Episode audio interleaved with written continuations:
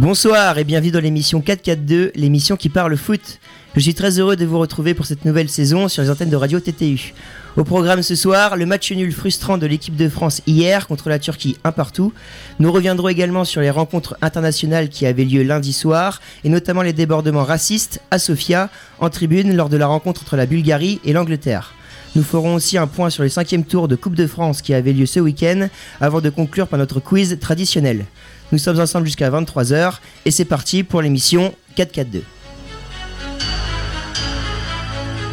Ah ouais. Non, c'est bon. Mais avant de débuter l'émission, je vais bien sûr vous présenter les personnes qui vont m'accompagner durant ces deux heures. Mathieu Faury tout d'abord. Salut Mathieu. Salut tout le monde, j'engage une euh, nouvelle saison bien que ce n'était pas prévu, mais plaisir d'être là encore. Tout à fait, l'habitué qui débute sa troisième saison avec nous puisque bah il a redoublé sa deuxième année. du coup, il sera avec nous pour une année euh, supplémentaire. Considérez, considérez juste ça comme une prolongation de contrat, comme ça arrive dans tous les clubs. C'est vrai. Et puis on le paye cher en plus, donc j'espère qu'il sera là souvent. On a aussi avec nous donc euh, trois nouveaux petits J1, quatre même. Quatre. Euh, on va commencer par Maxime déjà. Salut Maxime, à ma Salut gauche. à tous, c'est un plaisir de rentrer dans ce, dans ce projet avec A42 et euh, hâte de commencer. Super. On a aussi donc Milan. Salut Milan. Salut, c'est un honneur pour moi de faire partie de cette émission. Et dites d'où vous venez un peu vu que c'est votre première. Et je viens de Rouen. Voilà. Les clubs, euh, les, affili- les, les affinités sportives un peu On, est, on supporte euh, l'île olympique Sporting Club et euh, je m'intéresse surtout au foot et au basket. C'est beau. Et puis euh, quelque chose d'encore plus beau, notre première fille qui participe à 4K2 depuis la saison 2014-2015, Naomi. Salut. Salut, Ça va? Bah, ça va très bien et vous? Eh bah écoutez, super. Et puis bien sûr, on a notre petit dernier, notre, notre petit Louis, qui nous fera le direct ce soir de la rencontre entre la Slovaquie et la France en, en qualification pour l'Euro Espoir. Je crois que ça bouge déjà, Valou. Euh, Louis, pardon. Oui, ça bouge. Bonsoir à tous. Excusez-moi. euh, très fier d'être, euh, de faire partie de ce projet. C'est vrai, cette année, ça va être super. Mais là, déjà un but pour l'équipe de France face à, face à la Slovaquie. Les espoirs qui ouvrent le score euh, par l'intermédiaire de Jeff Renadelaïde, le Lyonnais, qui est venu, euh, qui est venu tromper le, le portier slovaque, le portier slovaquois. Euh, 1-0 pour les, pour les Français. Euh, à la dès la troisième minute, déjà, c'est. C'est très efficace, ils sont bien rentrés dans ce, dans ce match. hein. On, rappelle que les, que les Français sont, ont déjà bien débuté leur campagne européenne avec euh, une première victoire contre l'Azerbaïdjan tro- euh, 5-0 il y a 4 jours. Euh, ça part bien, ça part plutôt bien pour ce deuxième match. C'est- de bon augure pour les Français. Merci Louis. Et puis bien sûr, euh, on va vous présenter euh, le plus incontournable de nos euh, chroniqueurs. Je dis bien sûr Valou à la régie. Bonsoir Vivien, bonsoir à tous. Et puis voilà, donc nous allons pouvoir commencer l'émission d'abord avec euh, les titres comme je vous l'ai dit avant. Euh, on va d'abord commencer donc par le match France-Turquie qui avait lieu hier soir. Euh, L'équipe de France qui, qui jouait donc à domicile dans un match ô combien important pour la qualification à l'Euro 2020. Mais malgré l'ouverture du score de l'inévitable Olivier Giroud de la tête sur corner à la 76e minute de jeu, les joueurs de Didier Deschamps se sont fait surprendre en toute fin de rencontre sur un autre coup de casque du Turc Khan après un magnifique coup, euh, coup franc de Chalanoglu. Pardon. Le sélectionneur français qui fête ses 51 ans ce mardi, Didier Deschamps, est revenu sur ce résultat frustrant à l'issue du match au micro de l'équipe 21. manqué euh, d'efficacité par rapport au nombre d'occasions euh, qu'on a eues. Et puis, euh, ils en ont une ou deux, même si ce coup franc est, est très bien tiré. Ils sont très dangereux sur ces phases-là. Euh, Voilà, ils ont profité pour, euh, pour égaliser, mais que ce soit en première mi-temps et en deuxième mi-temps, euh, voilà, sans euh, un grand gardien en face. euh, mais bon, c'est comme ça des, des fois. En, en tous les cas, je suis euh, satisfait du, du contenu de ce que l'on a fait. On savait que c'était euh, l'adversaire euh, direct, autant euh, au match aller, il n'y avait pas photo. Ce soir, il y a eu match, mais sincèrement, on a fait ce qu'il fallait, mais sans arriver au résultat qu'on voulait. Donc on reste côte à côte avec un point de plus au compteur. Il reste plus que deux matchs. Voilà la frustration dans, dans la voix de Didier Deschamps, on la sent bien. Et je crois que ça bouge encore en Slovaquie, décidément, Louis. Ça bouge en Slovaquie, c'est un match qui promet d'être passionnant. Les Slovaques euh, viennent d'avoir leur premier corner et sur leur premier corner, première occasion, Alban Lafont n'est même pas parvenu à, récupérer ce ballon. C'est l'égalisation des Slovaques par l'intermédiaire d'un jeune Slovaque qui vient d'aller euh, voilà, planter son, un de ses premiers buts sûrement pour la sélection slovaque euh, dans sa jeune carrière. C'est beau pour la Slovaquie, c'est c'est un match qui, qui risque de qui risque, qui n'a pas réservé toutes ses surprises encore. On va voir, on va voir ce que ça va donner, mais euh, va- je, je vous dis, je vous tiens au courant, vous inquiétez pas, Vivien. Ça commence très très fort. Donc du coup, on va revenir sur la, la réaction de Didier Deschamps après ce match nul un partout au Stade de France contre la Turquie. Votre avis autour de la table euh, sur ce match Euh, Je vais demander d'abord à, à Milan ce que tu en as pensé. Est-ce que tu as regardé le match euh, hier soir? Alors euh, oui, j'ai regardé le match, donc ça a été euh, très compliqué pour euh, les Français. Ils ont réussi à les chemins du filet avec Olivier Giroud, mais ils se sont fait surprendre 5 minutes après, je crois, sur euh, une phase arrêtée. Donc euh, pour moi, c'est quand même un but évitable. Et ça, ça montre le manque euh, de confiance qu'a l'équipe de France en ce moment. Et euh, je pense que voilà, il, y aura des ajustements à faire euh, sûrement aussi dans la liste des 23 et dans le choix des titulaires pour Didier Deschamps. Et il y a encore euh, un, un gros travail à faire, je pense, pour euh, les Français avant euh, l'Euro euh, l'année prochaine. C'est vrai. Maxime, un avis? Euh, genre, je vais revenir euh, sur l'erreur défensive dont, dont Milan a parlé. En effet, euh, malheureusement, euh, Varane, euh, n'est clairement pas au marquage et laisse Benjamin Pavard euh, seul avec, euh, avec deux attaquants euh, turcs. Et donc, euh, forcément, ça coûte le but. Donc, comme disait Milan tout à l'heure, euh, Didier Deschamps va devoir faire euh, des choix. Et euh, ça va notamment passer par, euh, par la défense et euh, retrouver surtout la confiance aussi. En parlant de choix d'ailleurs, on, on sait Olivier Giroud a beaucoup été critiqué avant ce rassemblement puisqu'il n'avait d'ailleurs pas été pris par Chelsea lors du dernier match avant les, ces deux matchs de, de qualification à l'Euro 2021. Euh, qu'est-ce que tu en as pensé toi de, de, Giroud sur ce rassemblement? Parce qu'on peut dire que c'est lui qui a été déterminant pour l'équipe de France. Bah oui, j'en suis très content pour lui parce que j'avais eu l'audace d'annoncer euh, l'entrée en jeu euh, à venir et le but euh, qui allait nous, délivrer de Giroud. Malheureusement, ça n'a pas suffi, mais je, suis, je suis vraiment content que, que le seul buteur français, double buteur français même, ait été Olivier Giroud. C'est logique, il montre qu'en l'absence de Kylian Mbappé et le- le deuxième leader de l'équipe de France, ça peut être lui. Euh, à côté d'Antoine Griezmann. Bien sûr, Griezmann aura toujours plus de responsabilités dans le jeu, mais Giroud montre à quel point il est important pour garder les ballons euh, dans, le camp adverse et pour finir, que ce soit sur les coups de pied arrêtés ou que ce soit sur, euh, sur, les, sur les centres, sur les, sur les actions jouées, il, montre à quel point il est indispensable pour l'équipe de France. Ça, se- ça s'est vu après qu'il ait pris le, après son entrée en jeu à la place de, de Ben Yedder. Et on va laisser euh, Louis prendre l'antenne pour euh, l'équipe de France euh, Espoir. Oui, attention, coup France dangereux du capitaine français Jeffrey Lelaïd qui va essayer de mettre le ballon dans la surface, mais malheureusement c'est un tout petit peu trop long. Et euh, Oupa Mécano qui ici ne, ne parvient pas à redresser ce ballon, malheureusement. ça C'est un 6 mètres pour les, pour les Slovaques et non pas les Slovaquois, comme je l'ai dit tout à l'heure. C'était une erreur, je m'excuse.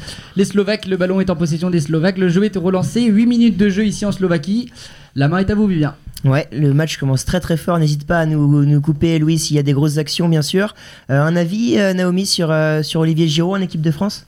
Bah, je tiens à préciser que peu importe le niveau de forme de Olivier Giroud en club, il a toujours été là et présent en équipe de France et a toujours montré qu'il était indispensable à l'attaque française.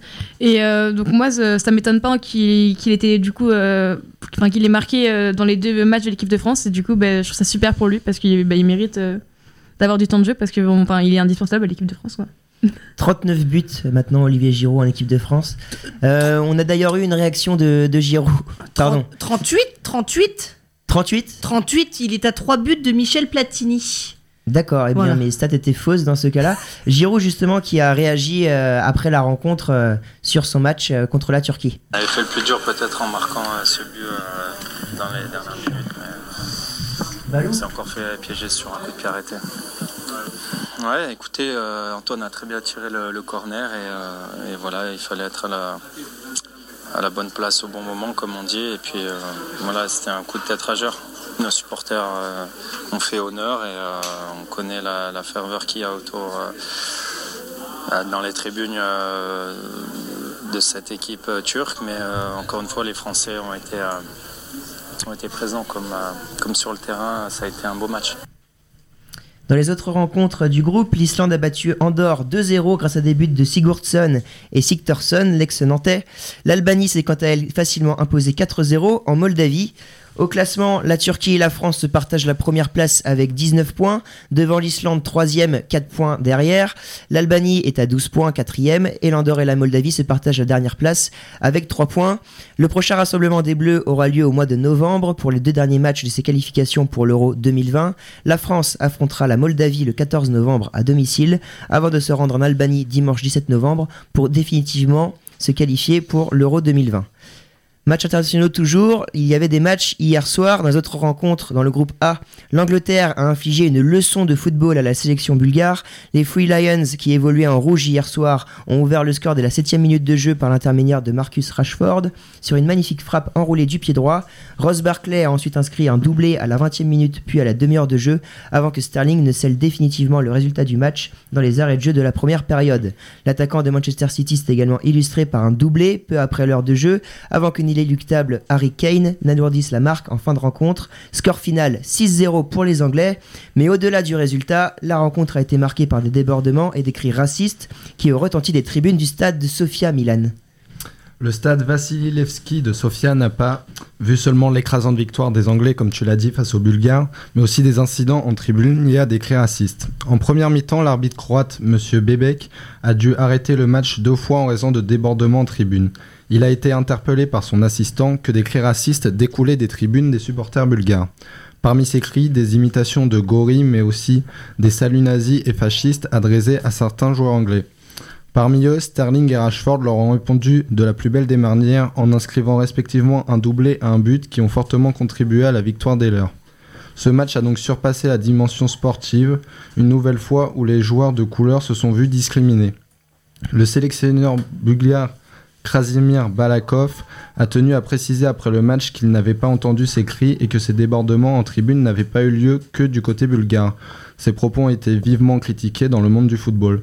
À noter la une du Daily Mail qui publie ce mardi Angleterre 6, racisme 0. Alors, une réaction autour de la table autour de ces nouveaux débordements euh, racistes? Personne Faury peut-être Bah évidemment, euh, c'est à, bannir euh, du football. Enfin, c'est une banalité de le dire, mais euh, il y a eu quand même eu des images. on a vu en, direct les images des, coupables qui faisaient des saluts nazis dans les tribunes.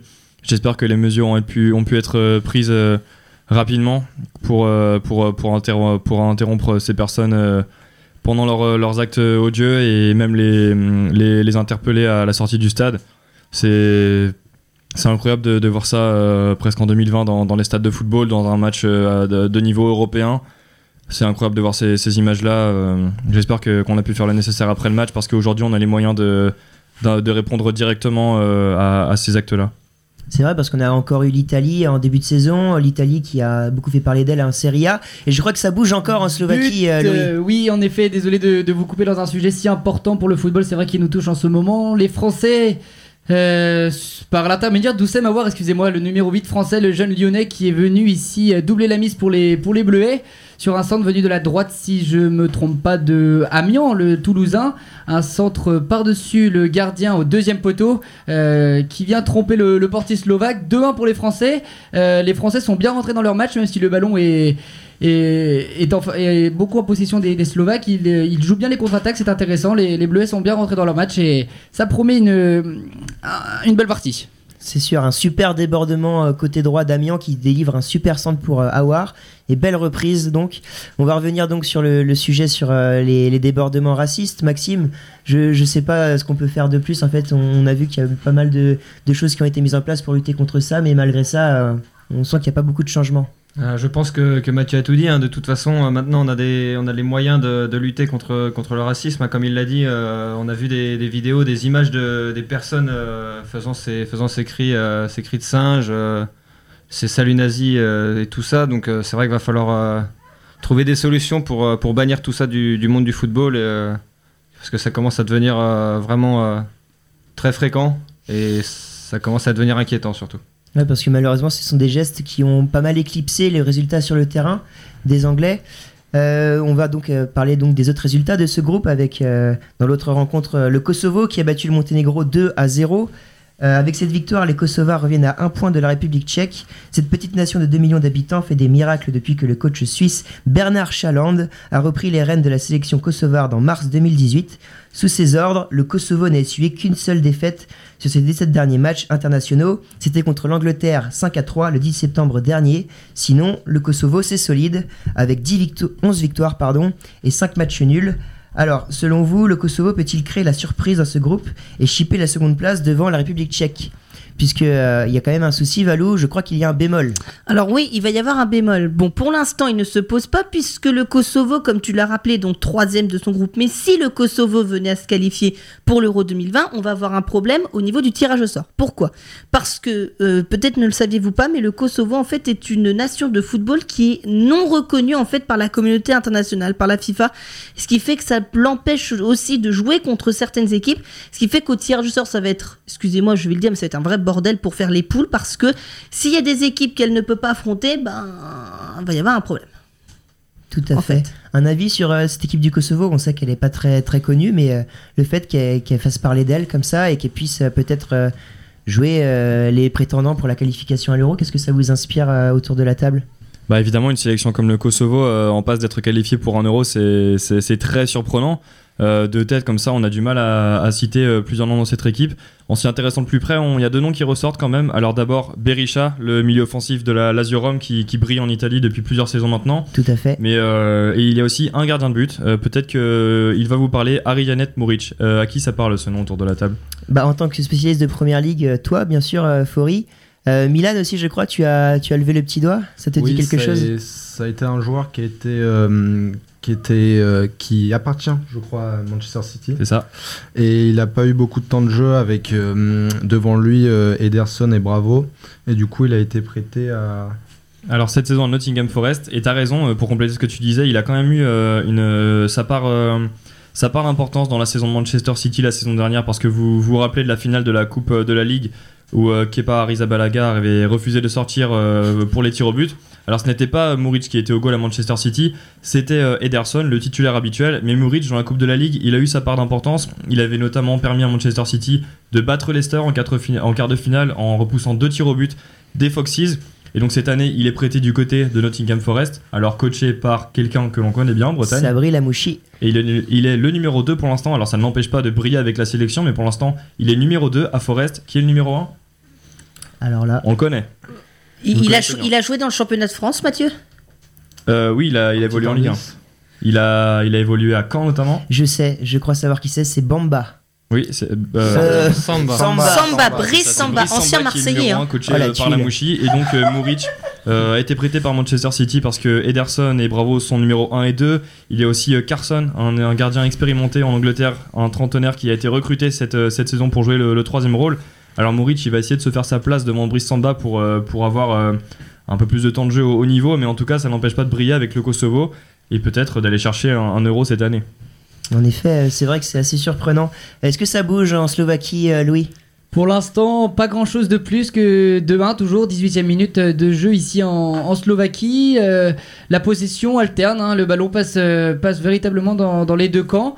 Euh, les Slovaques ont eu une occasion tout à l'heure euh, par l'intermédiaire de leur, leur latéral droit qui a su amener du danger dans la surface de réparation. Alban Lafont a su euh, surgir à temps pour empêcher, euh, pour empêcher cette attaque. Pour l'instant, ça va, rien de.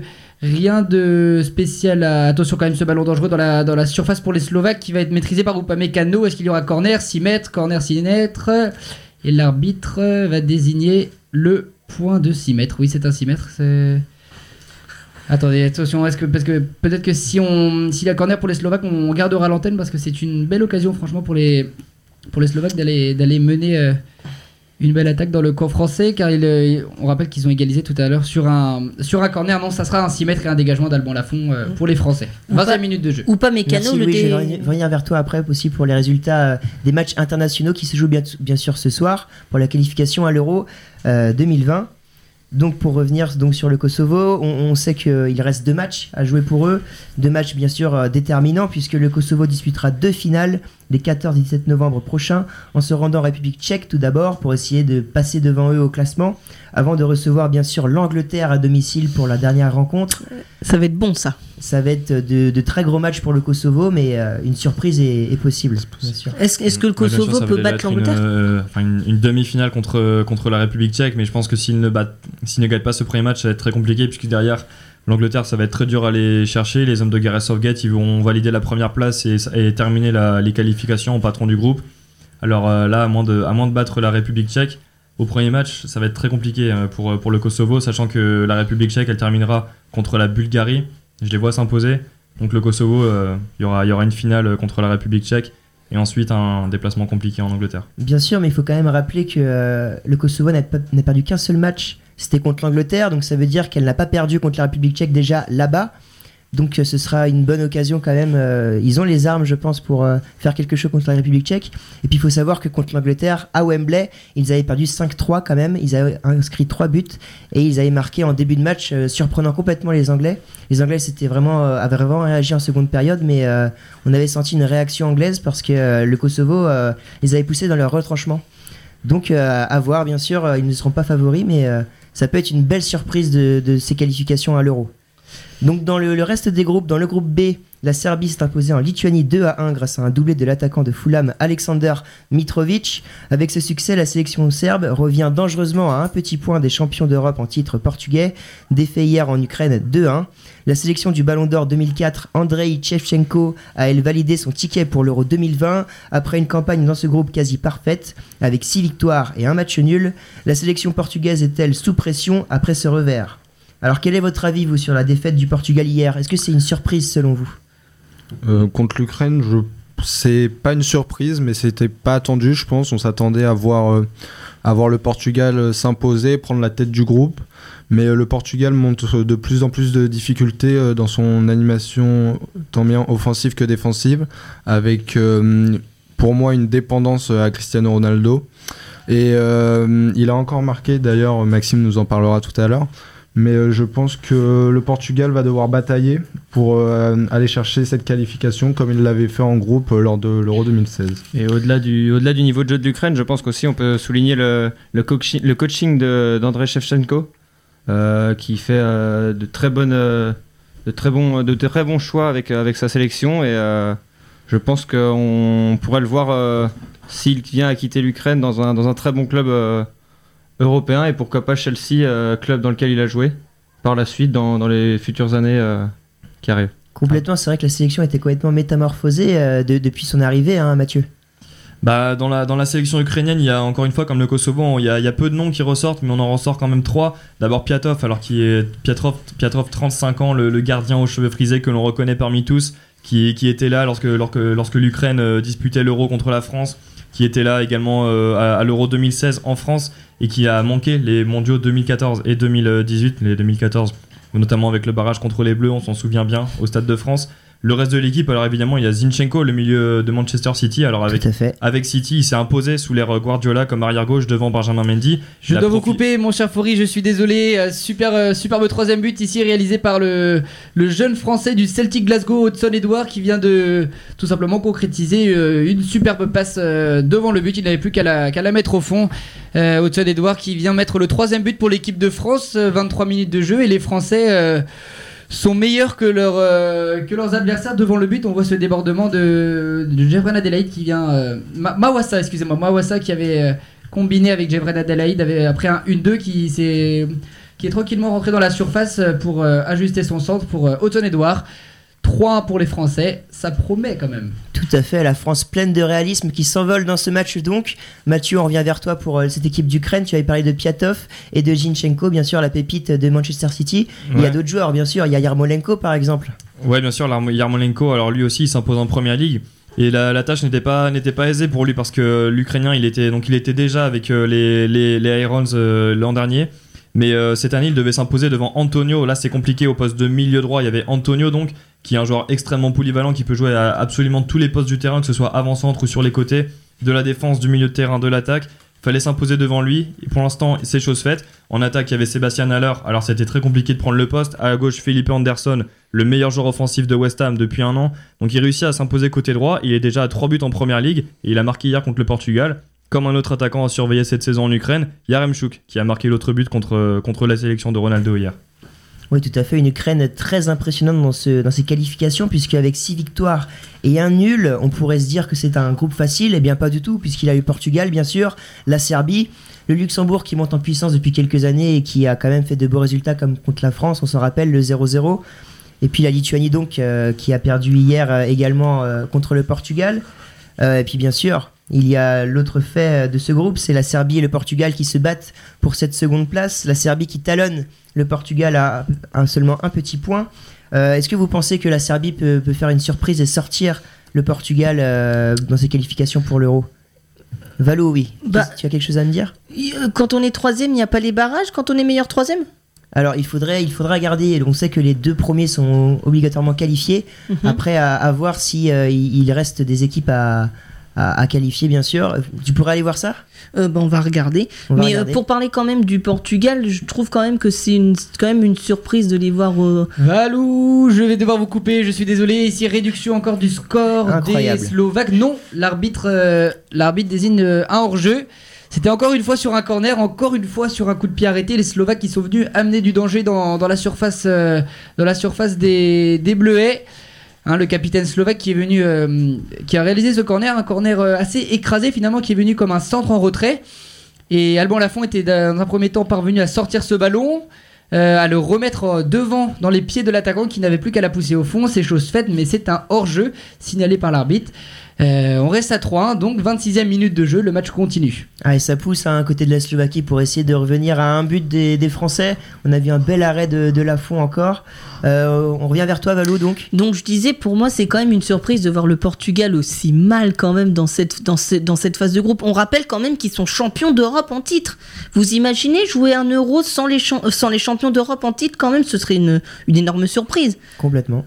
en fait. Donc j'ai surtout l'impression que cette équipe est un peu vieillissante. On a un Ronaldo qui est quand même euh, âgé, on a un milieu de terrain, hein, je parle sous votre contrôle, qui est un peu âgé aussi. Enfin, les défenseurs, je sais pas si Pépé est toujours défenseur international. Fonte aussi, le, le Lillois, et c'est une charnière euh, avec beaucoup d'expérience, mais face à des, des, des petits gabarits rapides, c'est sûr que c'est compliqué pour eux, et je pense qu'il y a une nouvelle ère euh, qui, qui va pas tarder à arriver avec euh, le défenseur euh, central du Benfica, Ruben Diaz et Joao Félix. Et je pense que voilà, c'est. Je pense que le Portugal entre dans une phase de transition et que. euh, força- et ça se fera peut-être aux dépens de cette participation à l'Euro 2020. Voilà, c'est vrai que le Portugal était sur une équipe en fin de cycle, donc évidemment c'était le, ce- cette équipe avait remporté l'Euro à la plus grande à la surprise générale et à nos dépens. Ensuite ils ont déjà euh, ils ont déjà été euh, ils ont déjà montré que ce cycle était à bout de souffle à la Coupe du Monde, faisant sortir par euh, l'Uruguay. Et cette année il y a des joueurs qui ont été les, bases de la victoire contre contre la France à l'Euro 2016. Je pense notamment à João Mario, mais qui, était meneur de jeu à l'époque qui a dû quitter le, championnat portugais pour arriver au Lokomotiv, Lokomotiv Moscou en Russie cet été. Ça se voit qu'il est plus ou moins en fin de cycle et pourtant il a encore été titulaire hier alors que l'équipe, la sélection portugaise ne manque pas de ressources au milieu de terrain pour renouveler l'équipe. Ça, hum, je pense que c'est qu'un avertissement. À mon avis, ils se qualifieront à l'Euro, mais je pense qu'il est, temps de- il est grand temps de lancer un cycle euh, encore pour l'été prochain. et C'est encore possible. Il va falloir le faire maintenant parce que certains joueurs sont en, sont en bout de course et il y a la place, il y a des, il y a des plus jeunes à prendre. Un avis sur euh, le Portugal, euh, Naomi Qu'est-ce que tu en penses, toi, de, de ce qui a été dit par rapport au fait que le Portugal soit en transition, comme a dit, comme a dit Milan? Euh, bah, je suis totalement d'accord avec euh, Valentin et, euh. Euh, c'est une équipe qui est en pleine transition, donc pour elle c'est compliqué dans, le jeu et elle dépend beaucoup trop de Ronaldo, donc c'est un peu à lui de tout faire dans cette équipe et du coup bah, c'est pour ça que euh, ils ont beaucoup de mal. Après, comme l'a souligné. Mathieu, faut, faut qu'il renouvelle. Le- le- L'entraîneur met beaucoup trop euh, de joueurs d'expérience. Après, euh, c'est un, un choix qui, euh, qui est compréhensible, mais bon, il faut passer à autre chose pour que l'équipe puisse évoluer et avancer. Après, je pense que quand même que cette équipe va, va se qualifier. Quand on regarde les matchs qui arrivent, c'est faisable pour eux. Donc la Lituanie, le Luxembourg, c'est faisable. Donc ils vont pas jouer, ils vont pas avoir à jouer contre la Serbie. Donc pour moi, ils vont se qualifier. Peut-être dans la difficulté, mais ils vont quand même se qualifier.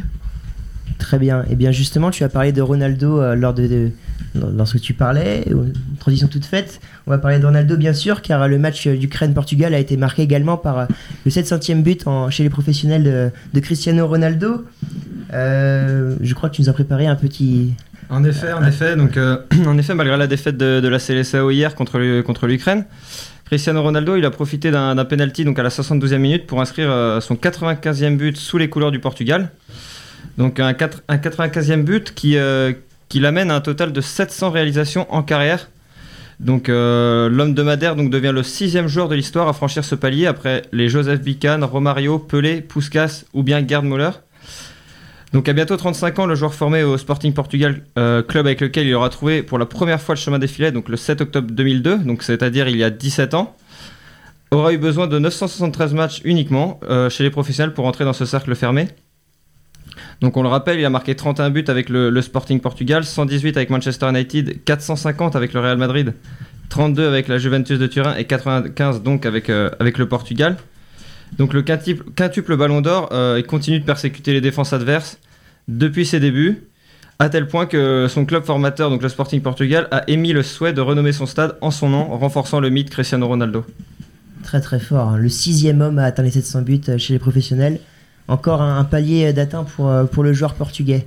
On vient revenir chez, toi, euh, Louis, donc pour euh, ce match Slovaquie-France. Ça continue de s'animer, on voit ça Ça continue de s'animer, comme vous le dites, Vivien. Corner pour les Bleuets qui va être joué en deux temps. Ballon pour Matteo Gendouzi pour le moment au milieu de terrain, qui essaie de mettre en profondeur pour Oussem Aouar, mais c'est un ballon récupéré par la défense slovaque. Encore une fois, tout à l'heure, Maxime nous le mentionnait, les attaques françaises venaient pour les trois buts. C'est un exemple. Tous les, trois buts sont venus des côtés. Euh, les, des Bleuets euh, très dangereux sur les côtés. Il euh, que les Slovaques peut-être se méfient. En tout cas, c'est tout mot pour nous. Et attention quand même cette contre-attaque. ballon pour les Slovaques dans la surface. Et justement, la réduction du score. Le défenseur, euh, le défenseur. Oh, c'est pas vrai. Il y a encore euh, une annulation. Que va dire Monsieur l'arbitre En tout cas, Mawassa s'était troué pour le coup. Un centre qui venait sur lui. Il a laissé passer le ballon. Euh, L'attaquant slovaque en a profité pour tromper Alban Lafont. Il revenait à 3-2 hein, euh, après la demi-heure de jeu. Euh, l'arbitre, euh, que va dire l'arbitre? C'est compliqué de, comprendre parce qu'il n'y a- il n'y avait pas hors jeu. C'est une erreur du défenseur français. On va revoir cette action. Le ballon est centré et c'est une main. Une main qui a été euh, mentionnée par monsieur l'arbitre. C'est vrai que le Slovaque a clairement euh, contrôlé ce ballon de la main. C'est dommage pour les Slovaques, euh, mais c'est que bénéfique pour, nos Français. Récupération du ballon donc au milieu de terrain pour les Français. Une demi-heure de jeu, un petit quart d'heure avant la mi-temps. Toujours 3-1 pour les Bleus. Tout va bien. Tout va bien, mais deux buts annulés quand même pour les Slovaques. Il faut s'inquiéter en, en défense. On sent que la défense des Bleus prend l'eau dans ce début de match. Elle prend l'eau, euh, c'est difficile à dire. En tout cas, je pense que c'est peut-être un manque d'expérience euh, des charnières centrales des deux côtés. On, l'a dit tout à l'heure, les, actions des deux côtés passent euh, assez facilement. Les, attaquants se procurent des, occasions assez nettes. Ça, ça explique aussi peut-être le nombre de buts au bout d'une demi-heure de jeu. En tout cas, ce n'est pas pour nous de plaire, mon cher Vivien. Très bien. Valou, tu avais quelque chose à rajouter? oui, tu m'as demandé pour les barrages de la Ligue des, pour les barrages de, du, pour le championnat d'Europe, comment ça se passait? Tout à fait. Alors en fait, cette année, ça va être un système différent des autres années. Ça va être par rapport à la Ligue des Nations. Vous savez, cette compétition que l'UEFA a mis en place, il faut savoir que tous ceux qui sont arrivés premiers de leur sous-groupe dans chaque ligue, en fait, ont une place réservée en barrage. D'accord?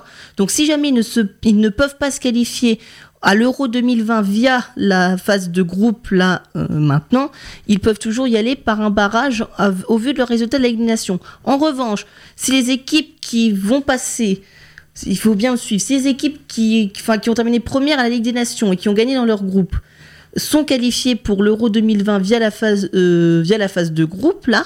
Eh bien, ce sont ceux qui sont derrière elles qui accèdent au barrage. D'accord? Et donc, à chaque fois, ça va se jouer sous la forme de deux demi-finales et d'une finale.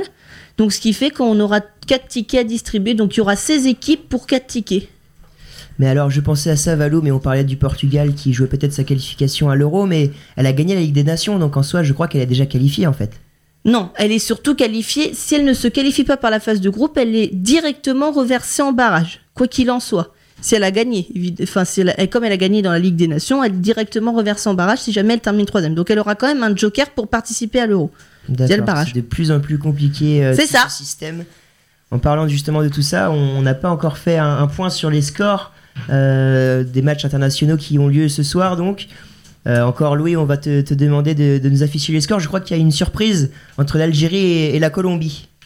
Entre l'Algérie et la Colombie, je... On, on m'a expliqué que oui, oui. les Fennecs euh, créent la surprise actuellement. Alors, euh, je vais laisser Maxime, euh, je vais laisser Maxime commenter ce match. Je n'ai- je ne l'ai pas dans mes listes, je m'excuse. En effet, euh, match amical euh, aujourd'hui- ce soir entre euh, l'Algérie et, et la Colombie. Donc euh, l'Algérie est en train de, de mener euh, 2-0 si je me trompe Excuse-moi. Maxime, je vais devoir te couper, je suis désolé. Quatrième but pour l'équipe de France, Hudson Edouard qui, qui met un doublé. Incroyable. 35e minute et encore un ballon qui vient du côté. Je crois que ça vient du Parisien euh, prêté au Bayer Leverkusen, euh, Moussa Diaby, qui est venu euh, déposer un, un centre. Hudson Edouard s'est défait de son défenseur en une frappe en première attention qui est venu euh, qui est venu sous la barre, se loger sous la barre en fait en, en lucarne euh, pour marquer pour marquer le quatrième but. C'est très bien joué de la part du du, du- du joueur du Celtic. euh, Excusez-moi Maxime, vous pouvez reprendre la, la main. Quelle frappe magnifique. Mais d'ailleurs, on va, on va voir avec Milan parce que c'est lui qui a vu le, le résultat d'Algérie-Colombie pour l'instant à la demi-heure de jeu. euh, Milan Donc euh, l'Algérie mène 2-0 face à la Colombie avec des buts de Bounedja et de Riyad Mahrez. L'Algérie qui domine car Bounedja vient de retrouver la barre. Euh, notons que ce match euh, a lieu au stade Pierre Mauroy de Lille et c'est la première fois depuis 11 ans que l'Algérie rejoint en France. A noter qu'un match euh, Algérie-France a été évoqué par la fédération algérienne de football et par le Noël Le. Ce match se tiendrait en octobre 2020. On rappelle qu'il y avait eu des débordements en 2001 suite à un match France-Algérie et que hum, c'est la, c'est hum, la première fois que l'Algérie revient jouer en France et pour l'instant ça se passe de fort belle manière pour les Fennecs. La dernière fois que l'Algérie joue en. C'était il y a 11 ans T'as dit c'était un, un match amical contre la France? Je vais te dire ça. Alors le match amical contre la France s'est passé euh, le, en octobre 2001, mais je crois qu'ils ont rejoué euh, depuis en, en France. Mais en tout cas, là, c'est, ça, fait, ça faisait un, un bon moment qu'ils n'avaient pas joué euh, en France et c'est, c'est le retour des Fennecs pour euh, le plus grand plaisir de la communauté algérienne en France. Ah Oui, puisque ça fait aussi une belle victoire pour l'instant pour les, les qui créent une petite surprise quand même contre, euh, con- contre la Colombie. Euh, L'Afrique qui se porte bien en ce moment en match amicaux puisque euh, le Sénégal avait fait match nul contre le Brésil il y a quelques jours, euh, un but partout. Euh, on va quand même faire le point sur les matchs qui, comptent le plus, les matchs internationaux, euh, Louis, puisque c'est la mi-temps actuellement. C'est la mi-temps sur toutes les pelouses des 8 rencontres de qualification pour l'Euro. Oui, mon cher euh, Vivien. Alors, je vais faire un bilan. Je vais quand même aller à l'essentiel. On a retenu ce soir 4 matchs principaux qui ont euh, des enjeux assez importants. Euh, dans un premier temps, il y a la Grèce contre la Bosnie qui, pour l'instant, à la mi-temps, il, y a, il, y a, il, y a, toujours un 1 partout. Dans ce match, c'est la Bosnie qui a grand à jouer pour ne pas trop se laisser distancer par les Finlandais, notamment qui ont gagné un petit peu plus tôt ce soir contre la contre contre l'Arménie 3-0. Euh, donc, toujours euh, toujours un partout en- en- entre la Grèce et la Bosnie. Les Bosniens qui vont tenter en deuxième mi-temps de, faire la différence. Euh, dans le groupe F, il y, a, deux matchs très importants qui se jouent. La Suède qui affronte l'Espagne, toujours 0-0 à la mi-temps entre ces deux entre ces deux nations. Finalement, les, deux nations, je, ça serait quand même étonnant, on pourrait en reparler, hein, mais de, ne pas voir ces deux nations à l'Euro en 2019, euh, pardon, en, en 2020, l'été prochain. La Roumanie la- affronte la Norvège, le troisième contre le quatrième. Là, pareil, euh, les deux équipes ont, fort à jouer dans cette rencontre. Il y a euh, toujours 0-0 à la mi-temps dans, tous les matchs du groupe F. Et enfin, dans le groupe D, la Suisse reçoit l'Irlande. L'Irlande euh, presque qualifiée. Euh, c'est la Suisse qui a gros à jouer pour ne pas se les di- distancer. Euh, on rappelle que, pareil, euh, dans, ce groupe D, c'est. euh, euh, Excusez-moi, c'est le Danemark qui, occupe pour l'instant la deuxième place. Les Suisses en, les Suisses sont bien, lan- bien lancés. hein. Ils, ils- ils gagnent pour l'instant 1-0 face, face aux Irlandais. Euh, à eux de tenir ce résultat qui semble favorable pour les, pour les, pour les Suisses euh, face à des Irlandais qui, qui montrent de beaux, un beau visage depuis cette début de, de ce début de campagne euh, européenne. Et oui, mais tu en as parlé aussi, l'Italie qui ne gagne que 1-0 au Liechtenstein sur un but de Bernardeschi en, en début de match. C'est assez surprenant quand même, euh, Maxime. En effet, euh, le Liechtenstein qui, qui tient le choc hein, pour le moment face, euh, face à l'équipe euh, italienne. Donc euh, on, le rappelle, hein, le Liechtenstein qui a marqué euh, seulement 2 points en 8 matchs euh, sur cette qualification européenne. Et là qui tient, le choc, seulement à 0 à la mi-temps. Ça sera sûrement un petit peu plus difficile en deuxième période parce que le Liechtenstein va devoir se porter vers l'attaque. Mais, pour l'instant, une, belle performance du Liechtenstein et on a hâte de voir ce que ça va donner en seconde période. En effet, et puis il y a aussi la Finlande qui gagne 3-0 euh, contre l'Arménie, l'équipe de, de avec un doublé de Pouki et la révélation du début de saison en, en première ligue, euh, qui a déjà inscrit pas mal de buts. En sélection et en club à Norwich, euh, Mathieu. Évidemment, euh, Timo Pukki, c'est le tube de l'été en première ligue. Euh, c'est à 29 ans le, buteur, le buteur des, des Canaries, qui avait déjà été élu meilleur joueur du Championship à deuxième division la saison dernière. Il est, il est, pardon, il vit un, un mois d'octobre un peu plus compliqué. Il y a eu peu de matchs avec les trêves internationales il y a deux semaines et en ce moment, mais Norwich est en train de, de redescendre. Les Canaries sont, sont dans la zone, sont dans la zone rouge maintenant. Ils ont notamment perdu 5-1 à domicile contre, c'était contre Aston Villa, un, rival pour, pour le maintien cette saison. Mais Timo Pukki se console avec les bons résultats de la Finlande, comme, comme tu le disais, Vivien. La Finlande est deuxième. à, donc à, une certaine distance de l'Italie parce qu'ils ont 9 points de retard. Une équipe qui a 9 points de retard sur la Finlande, par contre, c'est la Grèce. Je pense qu'on peut en parler de, de cette sélection aussi. C'est impressionnant le, le la, spirale euh, infernale dans laquelle est la sélection grecque depuis, depuis, euh, depuis maintenant 2016. Non, mais attendez, la, Grèce. C'est une sélection qui n'a plus, disputé de compétition majeure depuis, depuis le mondial. C'est, ils sont dans un trou noir. C'est vrai complètement. Et puis Valou, je crois que tu voulais rajouter quelque chose? Mais attendez, mais les gars, la Grèce, à part l'Euro 2004, ça a gagné quoi, franchement? Soyons honnêtes. De toute façon, c'est un exploit et c'est la seule chose qu'ils ont à leur palmarès. C'est ça. Donc soyons honnêtes, euh, la Grèce. Excusez-moi messieurs, juste avant de continuer ce débat à 5 minutes de la mi-temps, coup franc très intéressant, un petit peu excentré sur la gauche pour les Français avec euh, Jeff Adelaide qui met ce ballon dans, dans le tas. C'est une tête euh, manquée de Upamecano qui vient écraser sa tête un, tout petit peu trop court là euh, directement 6 mètres euh, ballon pour les Slovaques maintenant. Euh, il va rester 4 petites minutes avant la mi-temps mais voilà toujours 4 à 1 pour les Français. Les Français qui réalisent une, belle opération pour l'instant en Slovaquie. Ah ouais une première mi-temps assez incroyable. D'ailleurs on pourra en reparler après la pause qu'on va faire lors de la mi-temps de ce match. Donc on a, on a donc parlé de la plupart des matchs. Je crois on va terminer sur la Grèce non? Et voulais parler comment non, la Grèce, on lance euh, Maxime Ah oui, vas-y. Oh non, mais c'était juste pour dire bah, qu'en fait, la Grèce, c'est à sa place finalement. Il n'y a pas de. Il y a ni surprise, ni. Euh, ni euh, elle est à sa place. Voilà. En plus qu'il faut pas oublier que, que, la Grèce est dans un, dans un groupe assez, assez, assez bon finalement avec l'Italie. Donc on savait très bien qu'il allait sûrement finir premier de ce groupe. Mais il faut pas oublier la Finlande, donc avec, comme disait Mathieu tout à l'heure, avec Pouki qui est très en forme depuis ce, début de saison. Et euh, il faut aussi compter sur la Bosnie et l'Arménie, hein, qui, qui, comptent de très bons joueurs euh, qui jouent dans des très grandes Europes. Et donc euh, pour la Grèce, c'est sûr que ça allait être difficile. Et je suis, je suis d'accord avec, avec, avec, Valentin sur le fait que la Grèce est au final à sa place. En dehors de ça, tu voulais réagir sur, sur l'Israël, Maxime. J'ai vu qu'il y avait eu deux buteurs qui, qui, font très très mal en Europe, qui sont Dabour et, et Zahavi C'est ça, en effet. Euh, Zahavi, un meilleur buteur de cette, de cette phase de qualification avec 11, euh, 11, réalisations, avec un nouveau but ce soir face à, face à Lettonie et un doublé de, de Dabour. Et donc euh, l'Israël, certes, aura sûrement du mal à, se qualifier, bien qu'il soit euh, à 11 points, égalité avec le, le, troisième et le quatrième du groupe. Mais malheureusement, la Pologne et l'Autriche, premier et deuxième de ce groupe, ont 19 et 16 points il va rester deux matchs, ça risque d'être euh, compliqué. Euh, mm. Mais l'Israël fait un, fait un beau parcours. À, à savoir si, euh, comment dire, l'Écosse est engagée dans les éliminatoires de l'Euro 2020 ou pas? Oui, tout à fait. Parce que ça dépend à la place où elle va terminer. Parce que si elle se qualifie directement pour l'Euro 2020, la place de barragiste reviendrait à l'Israël. D'accord. C'est très intéressant. D'ailleurs, l'Israël, comme tu, comme tu le disais, Maxime, qui a mis 11 buts grâce à Zahavi, 11 buts sur les 15 inscrits euh, sur ces 8 matchs de qualification pour l'instant. Et malgré ce nombre de buts, euh, l'Israël qui se retrouve pour l'instant avant-dernière de son groupe, c'est vrai que c'est assez, assez fou. En effet, certes, 15 buts, 15 euh, buts inscrits, mais c'est aussi 15 buts encaissés. Hein, donc malheureusement, il, faut, il faut savoir marquer des buts, mais aussi, il faut savoir aussi défendre. Et c'est sûrement le point faible de l'Israël dans cette phase de groupe. Complètement. Est-ce que vous vouliez réagir sur euh, les matchs qu'il y a ce soir euh, avant que la mi-temps ne, reprenne euh, Personne autour de la table? Je pense qu'on a déjà fait pas mal de tours. Louis, on se rapproche de la fin de la rencontre. Je vois qu'il reste que quelques minutes avant, avant la mi-temps.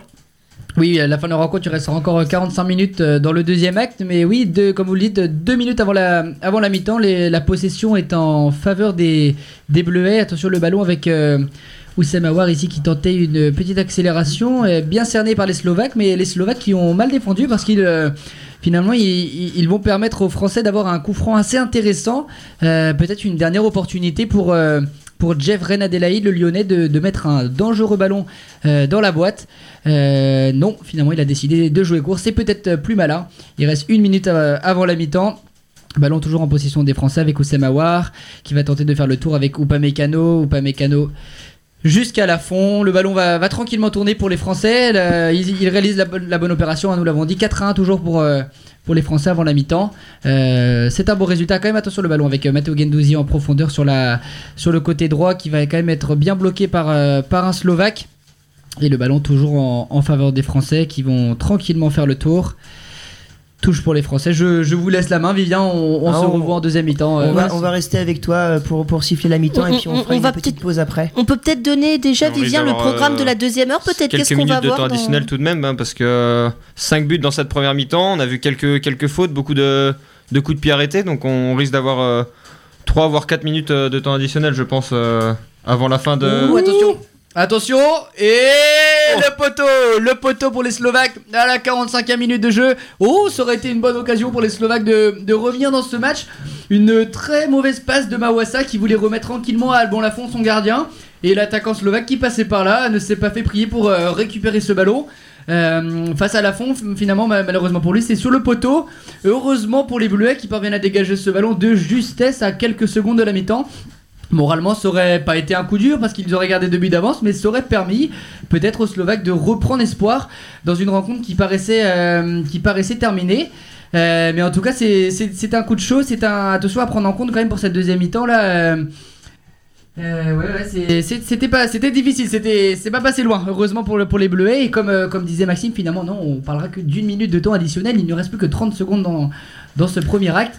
Euh, c'est vrai qu'il y a eu des, il faits de jeu, des buts, des fautes. Peut-être que le, temps additionnel sera, sera plus long en deuxième mi-temps, mais voilà, on va, il ne reste plus que 10 secondes. Le ballon toujours en possession des Slovaques au milieu de terrain qui vont tranquillement attendre la mi-temps. Je pense c'est l'ordre de leur coach pour euh, pouvoir peut-être évoluer un petit peu leur système de jeu dans, cette rencontre. Et c'est la fin du premier acte, monsieur l'arbitre, l'arbitre de la rencontre qui, qui siffle la fin de la première mi-temps. Les Slovaques et les Français reviennent au vestiaire. À dans un quart d'heure. Merci beaucoup Louis, on va bien sûr largement en reparler de, cette première mi-temps qui a été euh, très très prometteuse pour l'équipe de France qui mène donc 4 buts à 1 en Slovaquie. Alors ça va nous permettre aussi de faire euh, une petite pause, de souffler un peu. On vous parlera bien sûr après l'interlude musicale euh, de la Coupe de France qui avait lieu ce week-end. Et puis bien sûr nous vous ferons notre petit quiz et nous reparlerons encore un peu largement de la France contre la Turquie. Je pense qu'on n'en a pas assez euh, débattu autour de la table. Très bien, eh bien écoutez, on se retrouve dans 15 minutes après cet interlude. À tout de suite.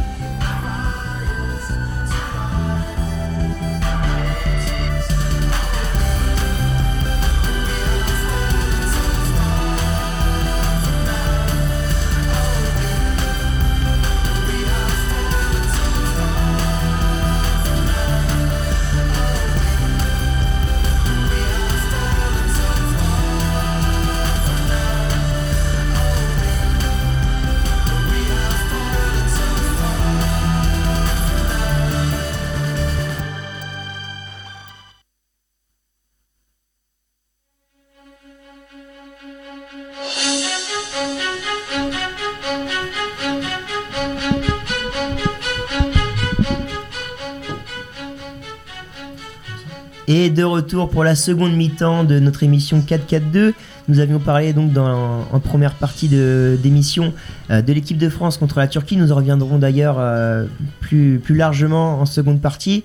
Nous avions également parlé des matchs internationaux qui avaient lieu hier soir. Et donc ce soir, il y avait donc d'autres matchs bien sûr. Euh, on va faire un point avec toi, Louis. Oui, Vivien, toujours dans ces matchs de qualif pour le- l'Euro 2020. 8 matchs, euh, matchs se jouent à l'heure actuelle. On a, on a précisé qu'il y en a 4 qui sont plus importants que d'autres. Dans ce match de gala du groupe F, la Suède vient d'ouvrir le score face, face aux Espagnols.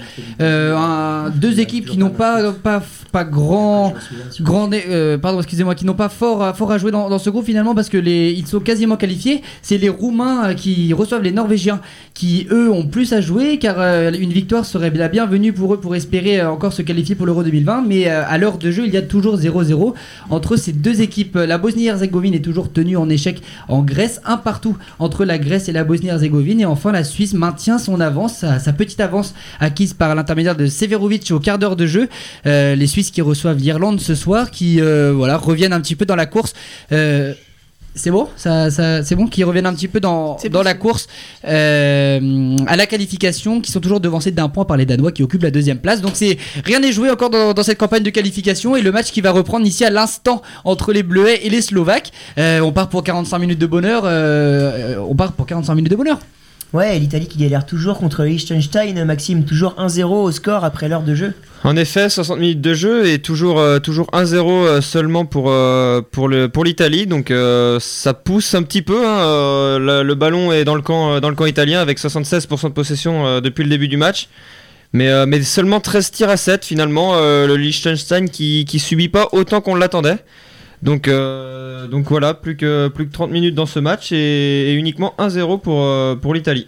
Oui, et puis la surprise pour l'instant, c'est la Suède qui domine euh, l'Espagne 1-0 au Milan. Oui, avec l'ouverture du score à la 50e minute de l'attaquant suédois Berg. À noter euh, la sortie sur blessure de David Derrea, euh, le, gardien, le portier espagnol, remplacé par Kepa Arrizabalaga. Euh, Sergio Ramos n'est pas titulaire. Raúl Albiol est le capitaine de la Roja. À noter que Sergio Ramos est devenu euh, il y a trois jours le joueur le plus capé euh, avec la sélection espagnole. Il devance Casillas avec euh, 168 sélections. Et pour poursuivre, il y a eu aussi un fait inédit lors du match entre la Norvège et l'Espagne, avec pour la première fois de son histoire, euh, l'Espagne qui aligne 11 joueurs euh, qui viennent de 11 clubs différents, ce qui est assez surprenant quand, quand on connaissait dans les années euh, 2010 la suprématie euh, des Barcelonais et du Real de Madrid. Merci Milan, et puis euh, bien sûr on revient vers toi Louis pour le match entre la Slovaquie et la France. Ça a repris pour la seconde période. Déjà une belle action française, euh, on vient de voir ça?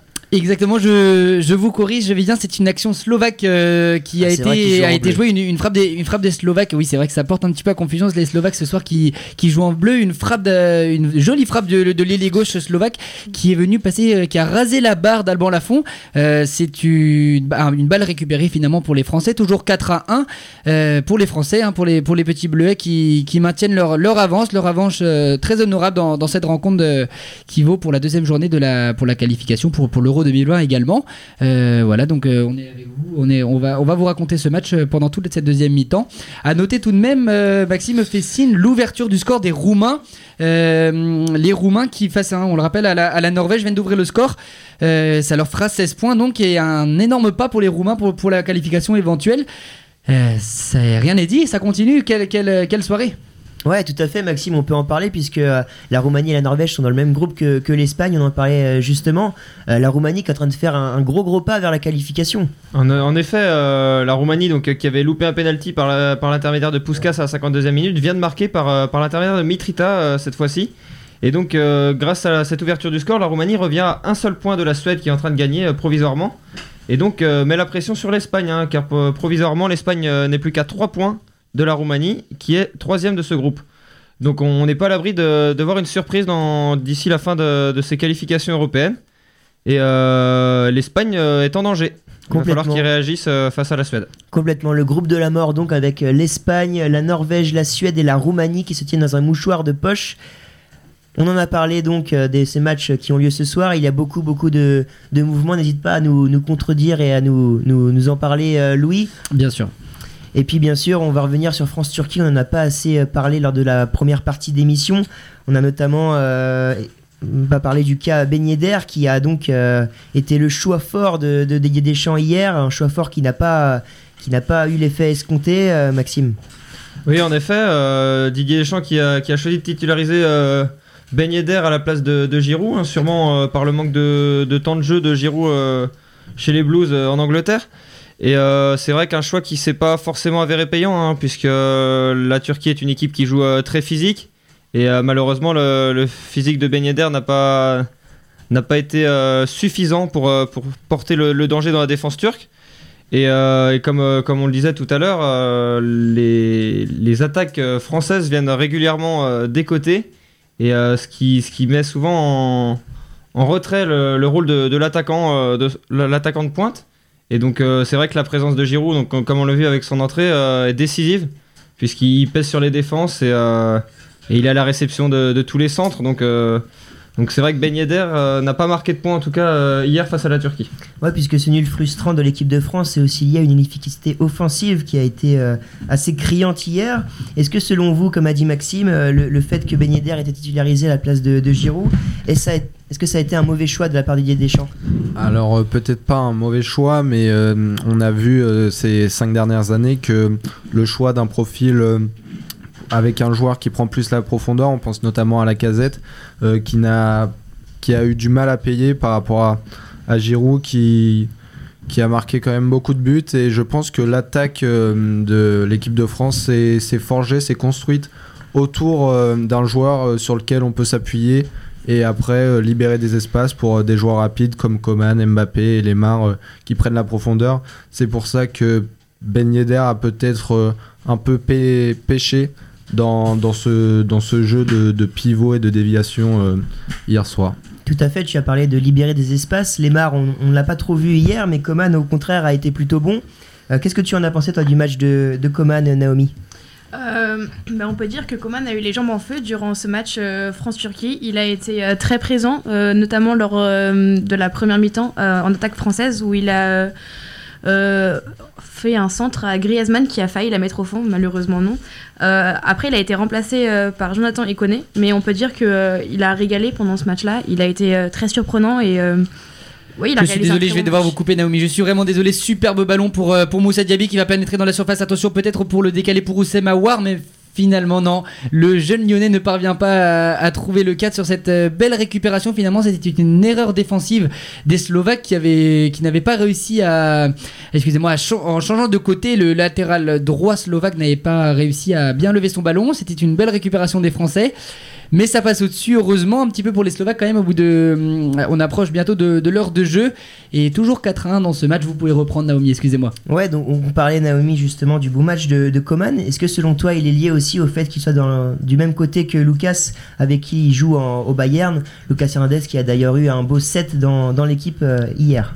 Euh, bah, forcément que ça aide parce qu'ils jouent, en- ils jouent ensemble en club. donc- Et quand on dit qu'il faut se méfier, ça tombe encore sur vous. Je suis désolé, Naomi, vous allez reprendre la parole dans quelques secondes. Christian Hertz pour les Slovaques, le capitaine slovaque, qui vient réduire le score pour les Slovaques et donner un petit peu d'espoir encore à, à cette équipe slovaque dans cette rencontre face au, face au Bleuet. On a dit qu'il fallait se méfier sur un centre euh, venu de la gauche. C'est une remise de la tête euh, de l'attaquant slovaque pour, le, pour son capitaine. Euh, voilà, comme on, qu'on le voit, le numéro 6 ici qui remet sur son capitaine de l'extérieur de la surface. Alors il faut imaginer cette action comme au centre de la surface, juste en dehors, dans, dans le demi-cercle qui, qui devance la surface. Bien sur le côté, enroulé. Alban Lafont ne peut rien, il est battu. Ça fait 4 à 2 maintenant. Euh, il va rester un tout petit peu plus de- d'une demi-heure. Bah, ce match, on va le continuer à le suivre ensemble, mais ça promet. Un Louis Floch qui monopolise le micro comme il le fait au futsal avec le ballon. Petit tacle d'euphorie, mais bon, lui il est un petit peu avancé comme il le fait au futsal aussi. On te laisse reprendre la main, donc Naomi, par rapport à, à Coman. Euh, du coup, je disais que euh, forcément, ça aidait, et- ça aidait Coman de, de jouer en club avec Hernandez, que du coup, ils sont beaucoup plus complices. Euh, ça se voit, ça se voit à l'écran, quand on les voit jouer. vraiment, ils sont beaucoup plus l'aise sur le terrain. Après, on peut dire aussi que les deux sont très forts individuellement et que euh, sans, sans l'un ou l'autre, euh, l'équipe de France n'est pas la même. Euh, on l'a vu, euh, Hernandez a aussi été euh, très très bon, que ce soit euh, offensivement que défensivement, et euh, oui, avec ou sans lui, c'est pas la même chose. Complètement, on a parlé de Coman, donc il y a aussi eu Griezmann qui s'est bien illustré hier, qui a également eu un set dans l'équipe. Bon match, selon vous, de, de Griezmann? Bah évidemment Griezmann comme, comme au mondial il a, il a joué le, le rôle du, de l'attaquant qui vient, qui vient au milieu de terrain. Là il manquait Kanté, il manquait Paul Pogba au milieu, il fallait quelqu'un pour venir récupérer les ballons. L'équipe turque était très agressive donc il fallait Griezmann pour aider, pour aider Sissoko, pour aider Matuidi, Lemar et, Corentin Tolisso. Il a assumé son rôle de, joueur qui peut, donner beaucoup de rythme au milieu de terrain, récupérer et porter vers l'avant. Donc Griezmann a encore euh, tenu son, son rôle de leader euh, de façon impeccable. On l'a vu évidemment devant le but quand il fallait soutenir euh, Wissam Ben Yedder et répondre au centre de Corentin Tolisso ou, ou Kingsley Coman. Donc Griezmann, ça a été le, le boss de l'équipe euh, dans, dans de nombreux secteurs de jeu hier. Euh, Milan, un avis sur, euh, sur l'apport de Griezmann hier dans, dans l'offensive euh, française? Alors oui, on a... Ouh, excusez-moi, Milan, vous allez pouvoir reprendre la parole dans quelques secondes. Moussa Diaby qui est venu enrouler un ballon euh, très très vicieux euh, face au, au portier slovaque, un ballon qui, qui était imparable pour le portier slovaque, mais qui est venu s'échouer contre le poteau. Finalement, c'est récupéré par la défense slovaque qui, qui contre-attaque. Euh, Soumaré est obligé, euh, le, le jeune Lillois, de, de venir faire une faute pour contrer cette attaque qui, qui, qui menaçait les, les Français. Euh, bon, au moins ça prouve que il les, les Français ont encore des ressources offensivement. Hein. Moussa Diaby ici qui, qui vient apporter du danger. Euh, on va voir ce qui va se passer euh, dans le reste de, de cette rencontre. Mais en tout cas, encore une fois et pour la millième fois de cette soirée, ça promet. C'est un- c'est une belle partie et nous, on s'amuse. Eh oui, un nouveau poteau. Evalou, tu avais quelque chose à rajouter? je- non, je voulais juste demander à Louis, là, dans le match contre la Slovaquie des Bleus, alors la tendance, elle est pour qui, là, actuellement? Qui, qui, psychologiquement, a pris l'ascendant sur l'autre? Et ben pour vous répondre psychologiquement, je pense que ça serait plutôt du côté des Slovaques. Euh, le ballon se est monopolisé un petit peu au milieu de terrain. C'est vrai qu'il a, il a un petit peu du mal à se dégager ce ballon, mais les actions sont plus en faveur des Slovaques, même si les Français ici, par l'intermédiaire de Moussa Diaby, se sont montrés un petit peu plus dangereux. Pour vous répondre honnêtement, c'est difficile de faire un, un vrai constat, euh, mon cher Valou, mais, euh, mais on va voir. Je, je vous tiens au courant, ne vous inquiétez pas. C'est comme, euh, 50-50 quoi. C'est 50-50. Allez. Alors qu'on arrive dans les 20 dernières minutes également à des matchs internationaux, Maxime, j'ai vu que tu suivais pas mal les matchs, il y a eu des, des, des buts encore. En effet, euh, l'Italien qui vient d'aggraver le, le score hein, euh, avec euh, le, le deuxième but euh, du, enfin, le deuxième but pour l'Italie euh, par l'intermédiaire de, de Andrea Bellotti, euh, le joueur de- du Torino. Donc, euh, donc la- le Liechtenstein qui résiste, hein, mais, euh, mais là c'est 2-0 et ça va être très dur pour euh, le Liechtenstein qui va devoir euh, attaquer s'ils veulent euh, espérer euh, marquer au moins un but euh, et sauver l'honneur dans, dans cette rencontre.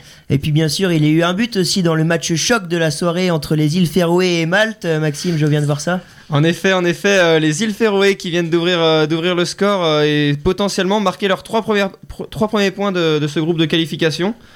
Et, et donc passer devant, devant Malte et finir peut-être cinquième hein, grâce à ce, à ce but. On le verra à la fin de, de ces, de, de ces 10 matchs de qualification. Le match de la mort pour la cinquième place euh, dans ce groupe, euh, c'est beau. Alors on a parlé pas mal de l'équipe de France, de, l'attaque notamment qui a pêché hier soir.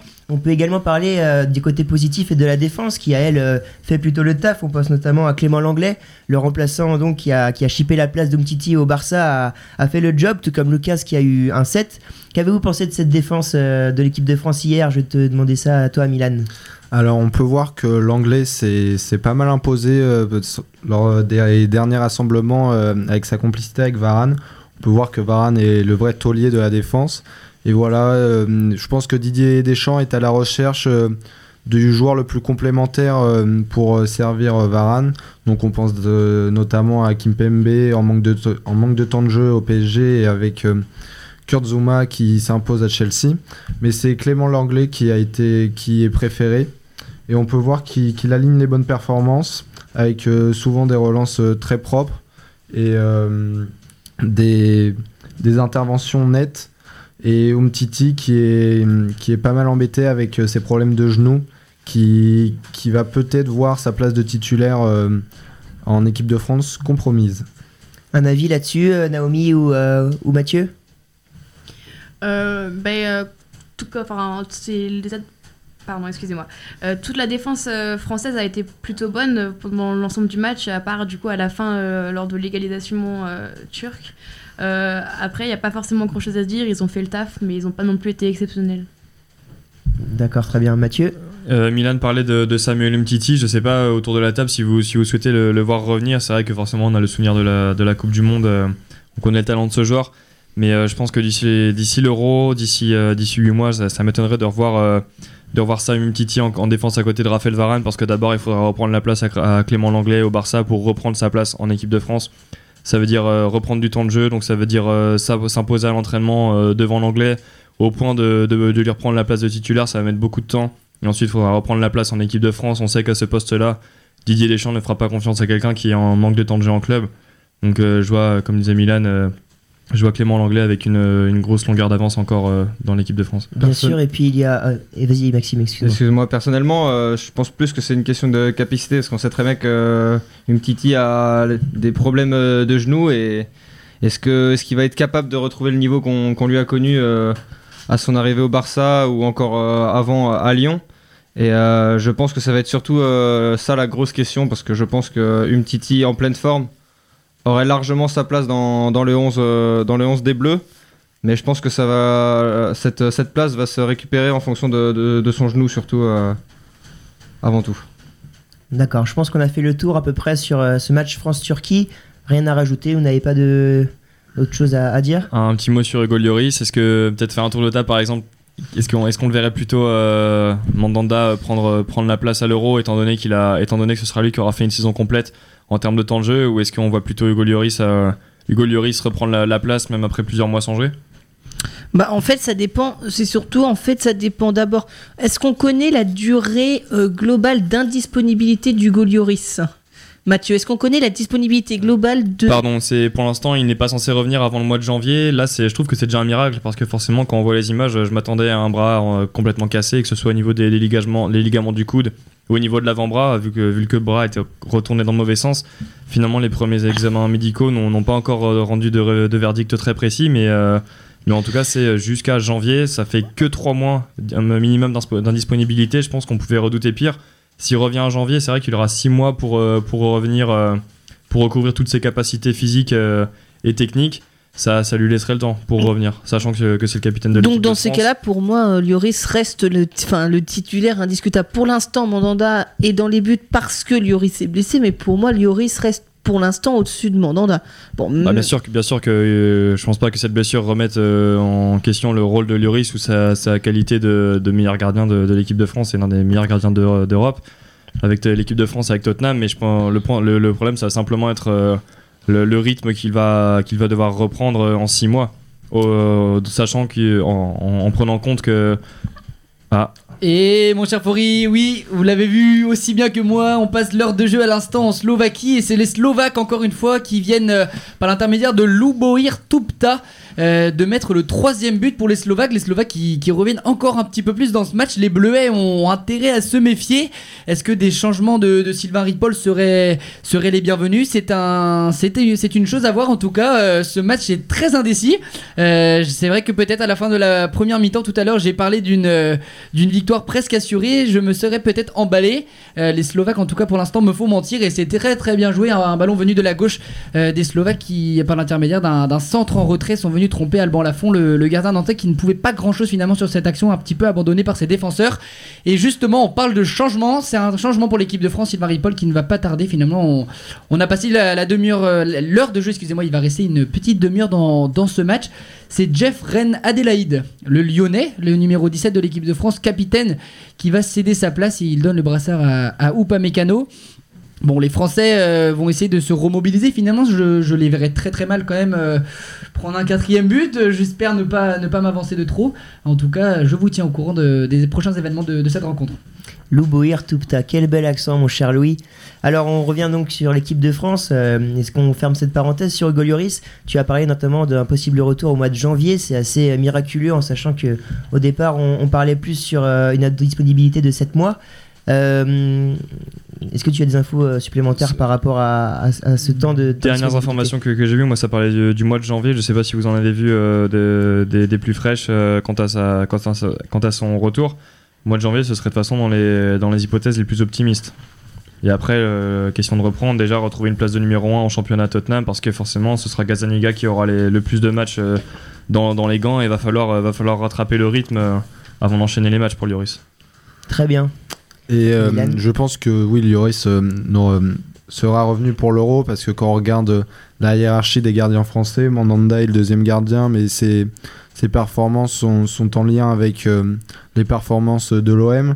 Ensuite, nous avons Areola, je pense qu'il va devoir se partager le temps de jeu avec euh, Thibaut Courtois au Real de Madrid. Et il y a aussi Mike Maignan, mais qui est pour moi quand même euh, un, un niveau en dessous et qui, qui ne pourra pas assurer une place de titulaire dans une grande compétition européenne comme euh, l'Euro pour l'instant. C'est surtout- D'ailleurs, pour conclure sur Lloris. C'est surtout que Mike Maignan, en fait, il lui manque ce step, cette marche dans les, grands- enfin, dans les grands matchs européens. On l'a vu en Ligue des Champions.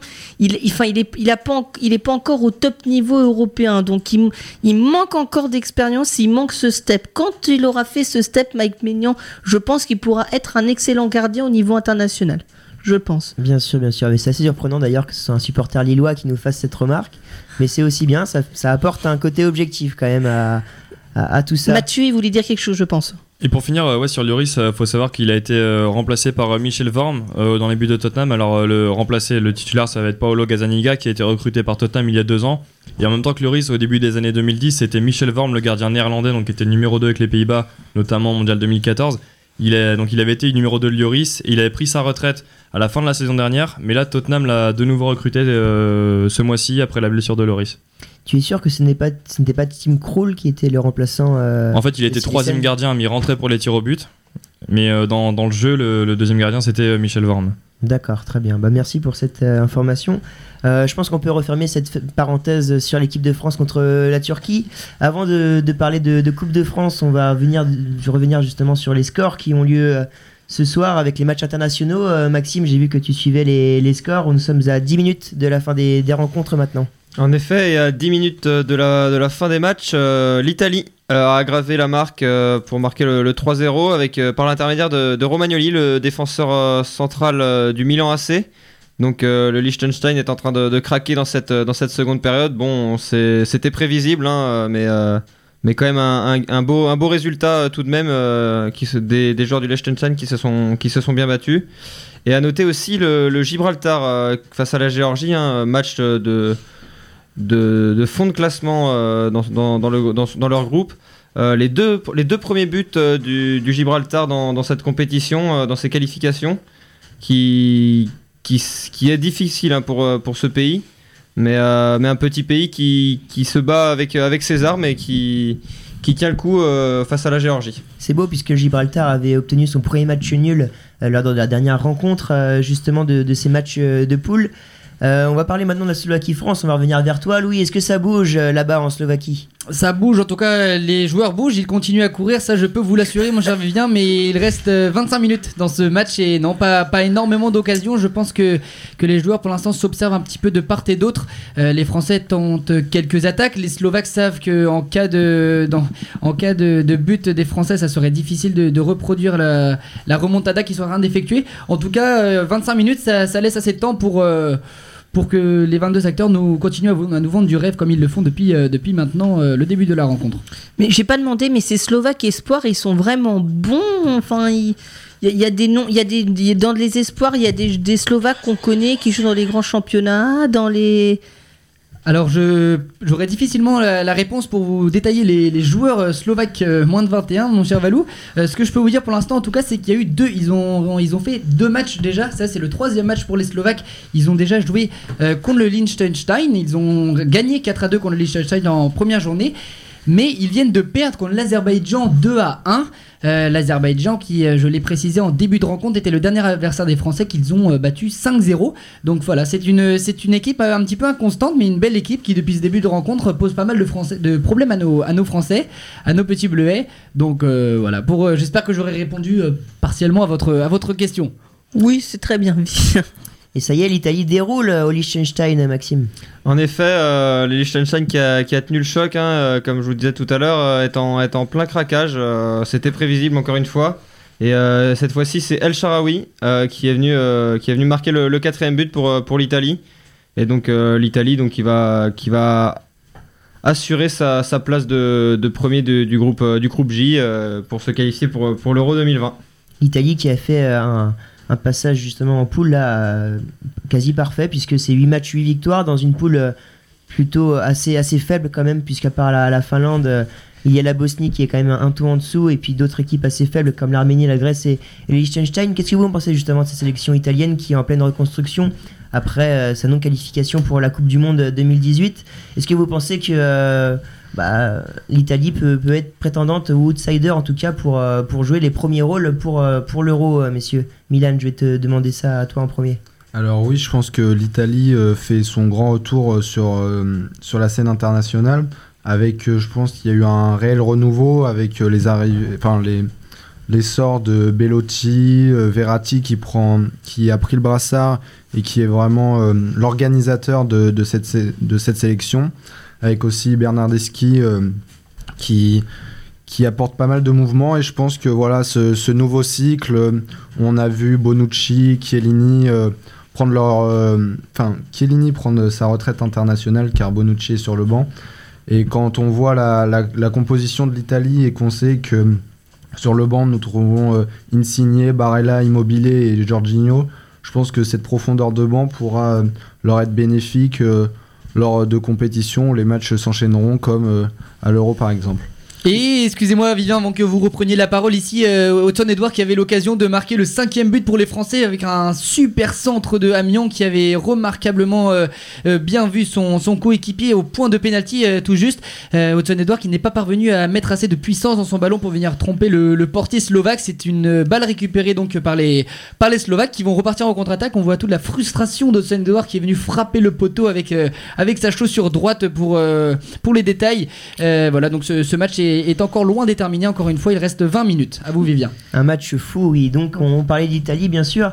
Euh, ce que je voulais euh, raconter pour essayer de rebondir euh, sur ce sujet, c'est le fait que, aussi que le sélectionneur procède à, pas mal de changements dans l'effectif et qu'on sente qu'il y ait vraiment de l'expérience mélangée avec de la jeunesse. On voit notamment Sirigu qui joue ce soir dans, dans les buts italiens. Qu'est-ce que tu, tu penses à propos de, ça, Maxime, le fait que le sélectionneur joue justement avec l'expérience et, les joueurs un peu plus talentueux? Au-delà d'un choix, c'est aussi euh, une obligation, hein, parce qu'on sait que, que certains, certains joueurs commencent à, à être sur la fin et euh, sont victimes de, de blessures.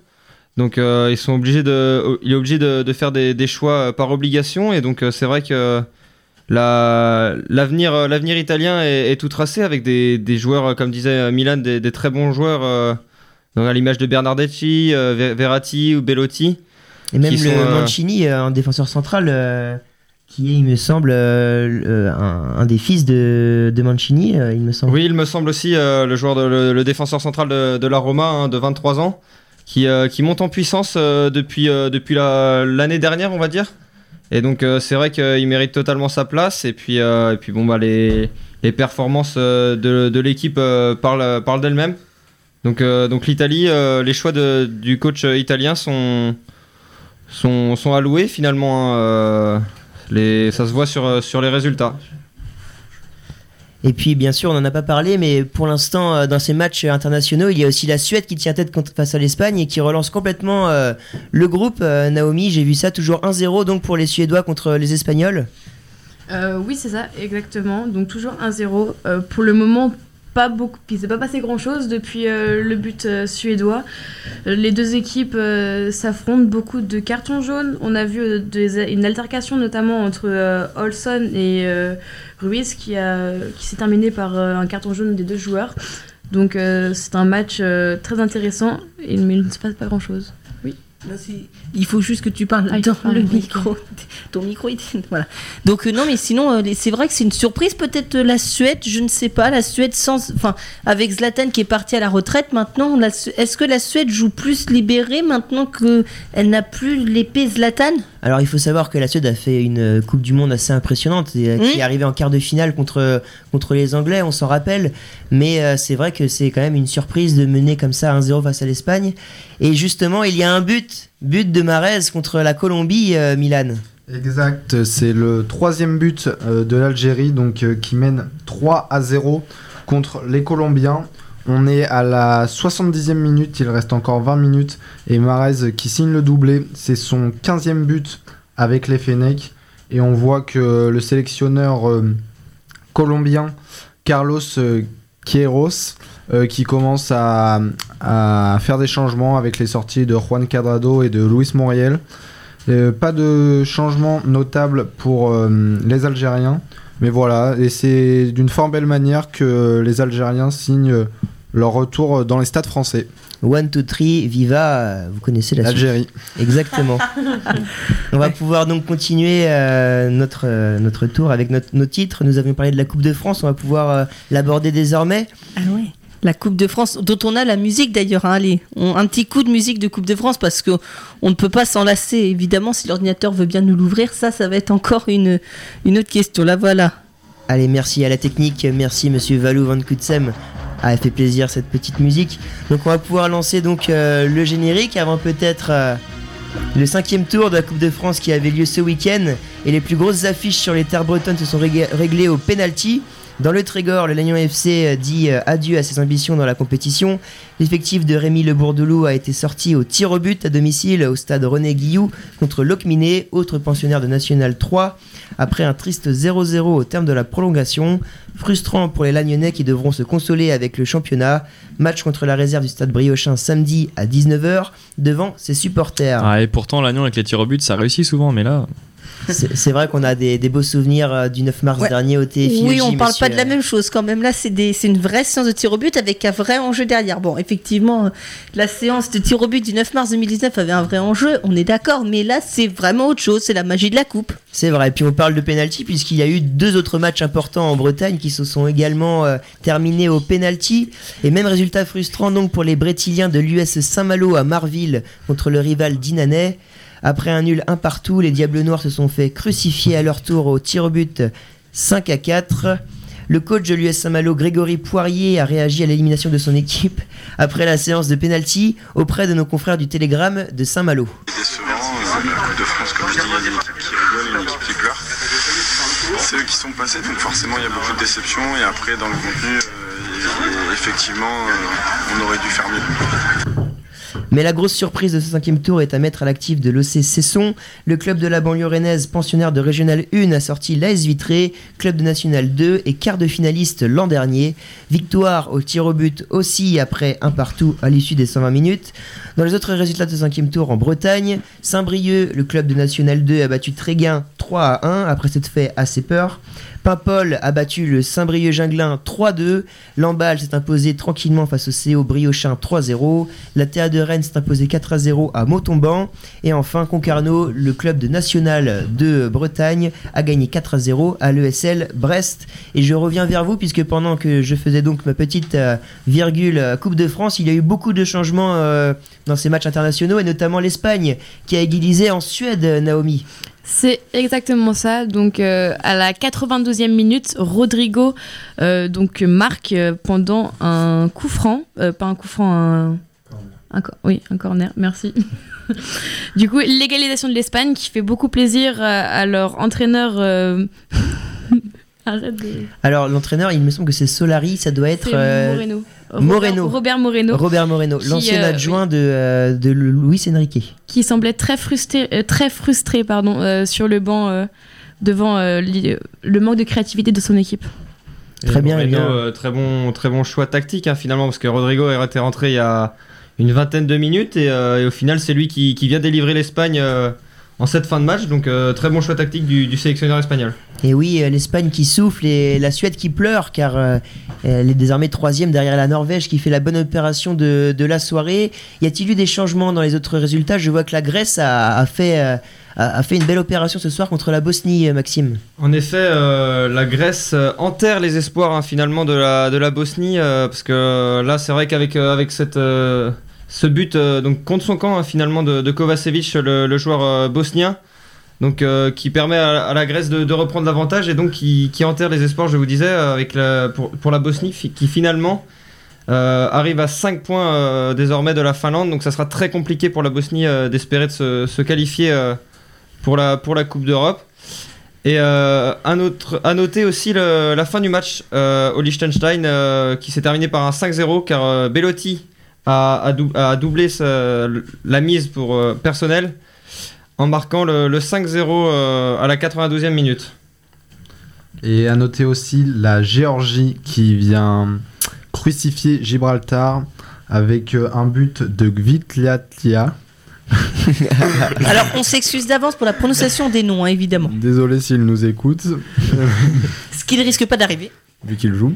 Et il vient d'inscrire un but qui donne euh, la victoire euh, à la Géorgie, donc euh, Gibraltar qui risque de, de perdre une nouvelle fois malgré ses deux premiers buts marqués et qui bloque son compteur avec 0 points et 6 défaites en 6 matchs. Exceptionnel. Que de surprises ce soir après les îles Féroé. C'est au tour donc de la Géorgie d'arracher cette cinquième place de leur groupe. Euh, un petit mot, Louis, Oui, sur euh, France-Slovaquie. À noter tout de même, c'est même pas à, à propos de France-Slovaquie qui, malgré, euh, malgré les, les belles actions, euh, continue et c'est- pas pour nous déplaire. C'est la Norvège qui a égalisé en Roumanie, mon cher Vivien. Et en fait, ce résultat, euh, avec l'égalisation de l'Espagne en Suède, euh, finalement ralentit les Roumains. Les Roumains qui, pendant qu'ils menaient, si vous voulez, les Roumains menaient face à la Norvège. L'égalisation de l'Espagne avait fait passer la Suède en troisième place. Mais finalement, l'égalisation de la Norvège a ramené les Roumains en troisième place. Et c'est la Suède qui conserve d'un point cette place de, de, bah, qualification finalement pour l'Euro. Donc dedans, rien n'est rien dit du tout dans ce, dans ce groupe F. Et ça semble passionnant. Un partout dans tous les rencontres de ce groupe F. Donc là, Louis, il y a encore 4 équipes qui peuvent se qualifier dans ce groupe. Il y a, exactement, il y a encore 4 équipes qui peuvent se qualifier. Euh, la Norvège, c'est vrai, donc euh, si on calcule bien, il reste 2 matchs pour chaque équipe. Je n'ai pas vraiment vérifié les, matchs à venir pour la Norvège. Euh, c'est vrai que Malte et Ilféroé semblent être hors course et le sont définitivement. Mais comme vous le dites, voilà, c'est les Norvèges qui sont quand même en, plus mauvaise posture. Mais rien n'est joué entre la Roumanie et la Suède.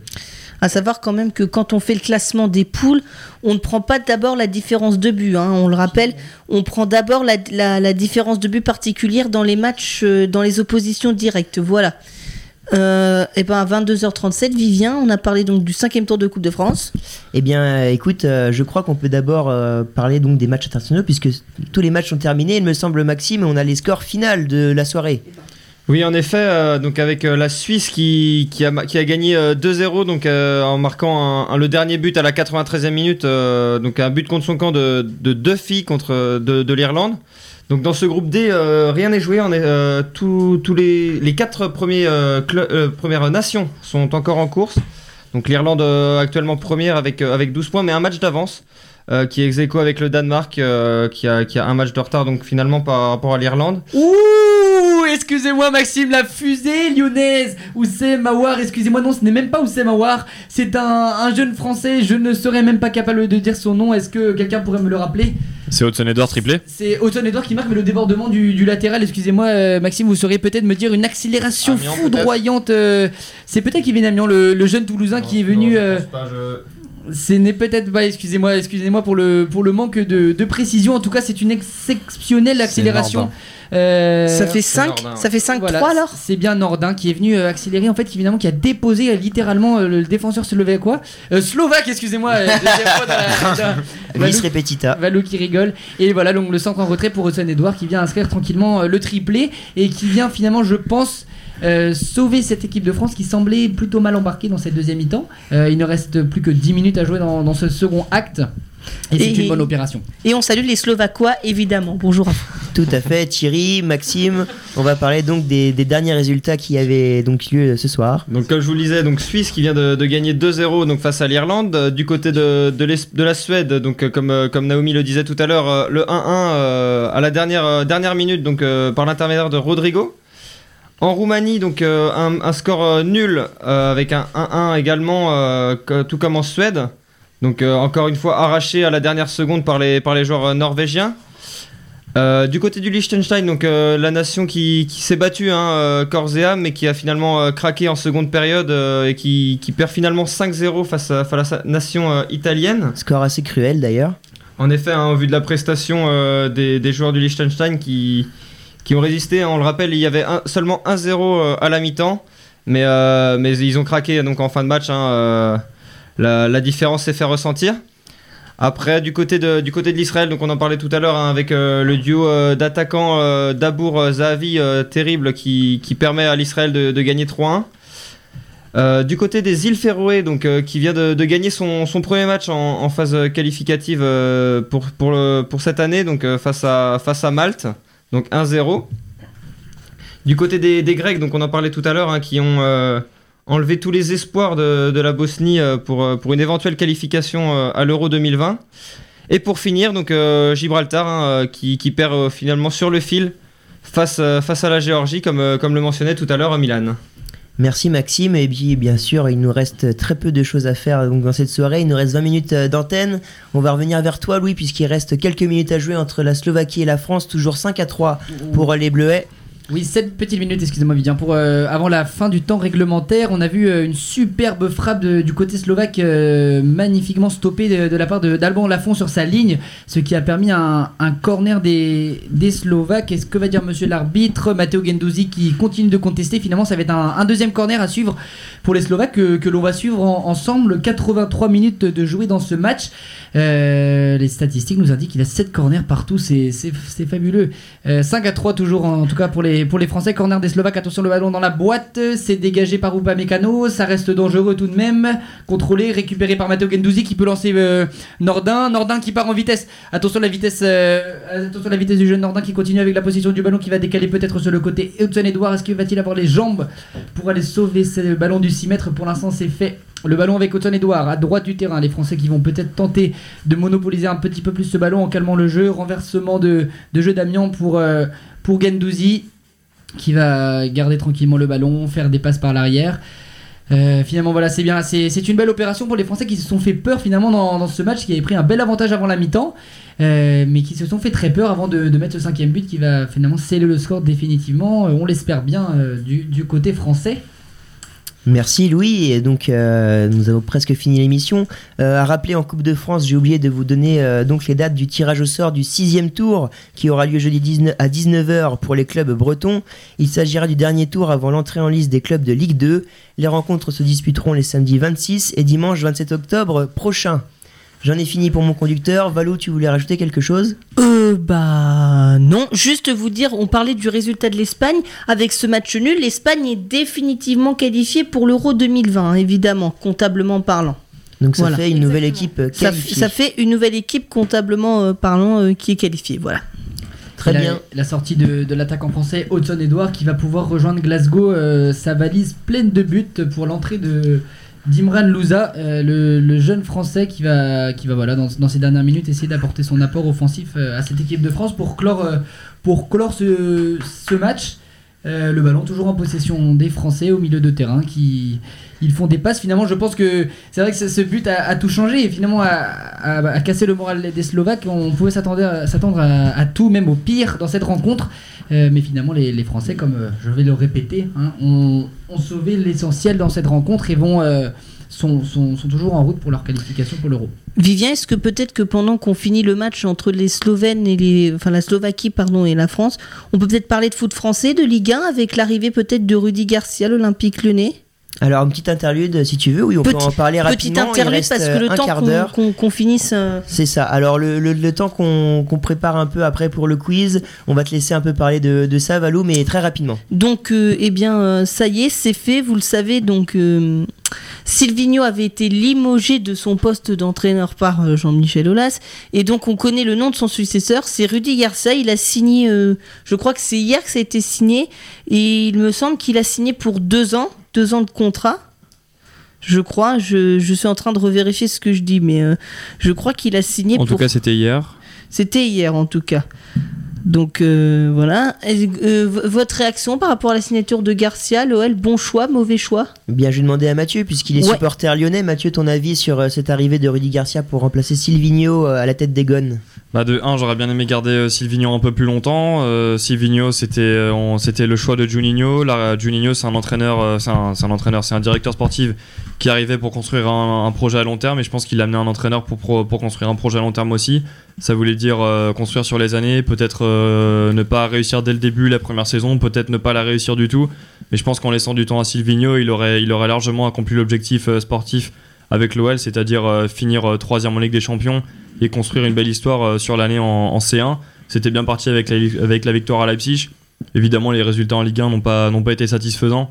C'est sûr que contre Nantes, euh, peut-être que contre un Alban Lafont un peu, un peu, moins, un peu moins performant et avec euh, un but, un but encaissé, malchanceux, peut-être que le sort de Silvino aurait été tout autre. Je pense que le, remercier à cette période de l'année, c'est beaucoup trop rapide. Bon, maintenant, le, le sujet, c'est c'est l'arrivée de Rudy Garcia. Il a pas réussi non plus à l'OM, mais je me souviens de ce qu'il a fait à Lille avec un effectif conséquent. Là, Silvino et Juninho lui ont bâti un, effectif très complet euh, à chaque poste. Il y a des jeunes joueurs et des, talents bruts dans cette équipe. Donc, euh, je suis content du choix de Rudy Garcia, même si j'aurais préféré Laurent Blanc qui était disponible aussi. Je pense que Rudy Garcia a les armes pour, euh, pour construire une belle équipe.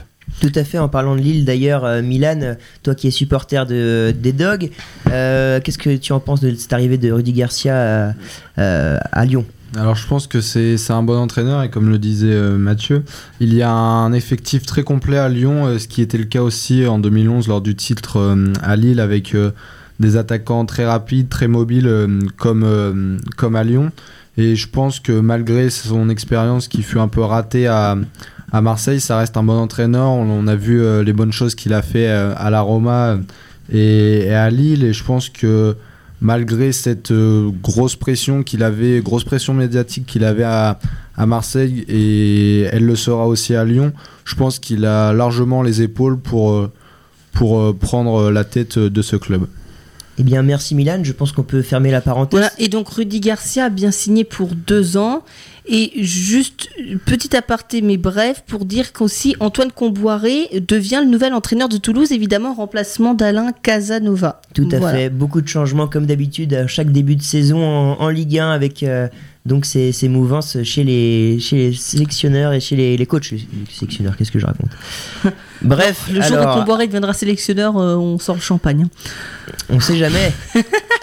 Comboiré, euh, entraîneur de, de Toulouse. Toulouse qui comporte dans, dans ses rangs un jeune Kevin Amian qui, encore une fois, aura été euh, assez étincelant ce soir.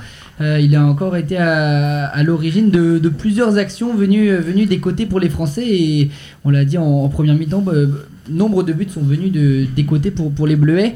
Et c'est très intéressant. C'est vrai que c'est un, un domaine euh, où ils sont dangereux pour l'instant. Et, et depuis le début de, cette rencontre, donc c'est vrai qu'on a, on a insisté à un beau match. Je sais pas si vous, de votre côté, en, tout en parlant et en, et en faisant les débats, vous avez pu observer ce match, mais c'est vrai que 8 buts en, en 90 minutes, on a plutôt été garnis et c'est et c'est vraiment sympa, ça promet, c'est une belle génération de, Bleuets qui, qui arrive euh, dans les mains de, de Didier Deschamps, pourquoi pas? Tout à fait. Bah, merci Louis en tout cas pour cette première en tant que commentateur sur les antennes de Radio TTU. On espère que tu repasseras bien sûr euh, plusieurs fois euh, d'ici la d'ici cette fin de saison. Alors justement, il reste 10 minutes euh, avant de rendre l'antenne. Ça nous permet donc d'avoir le temps de lancer donc notre fameux quiz de fin d'émission.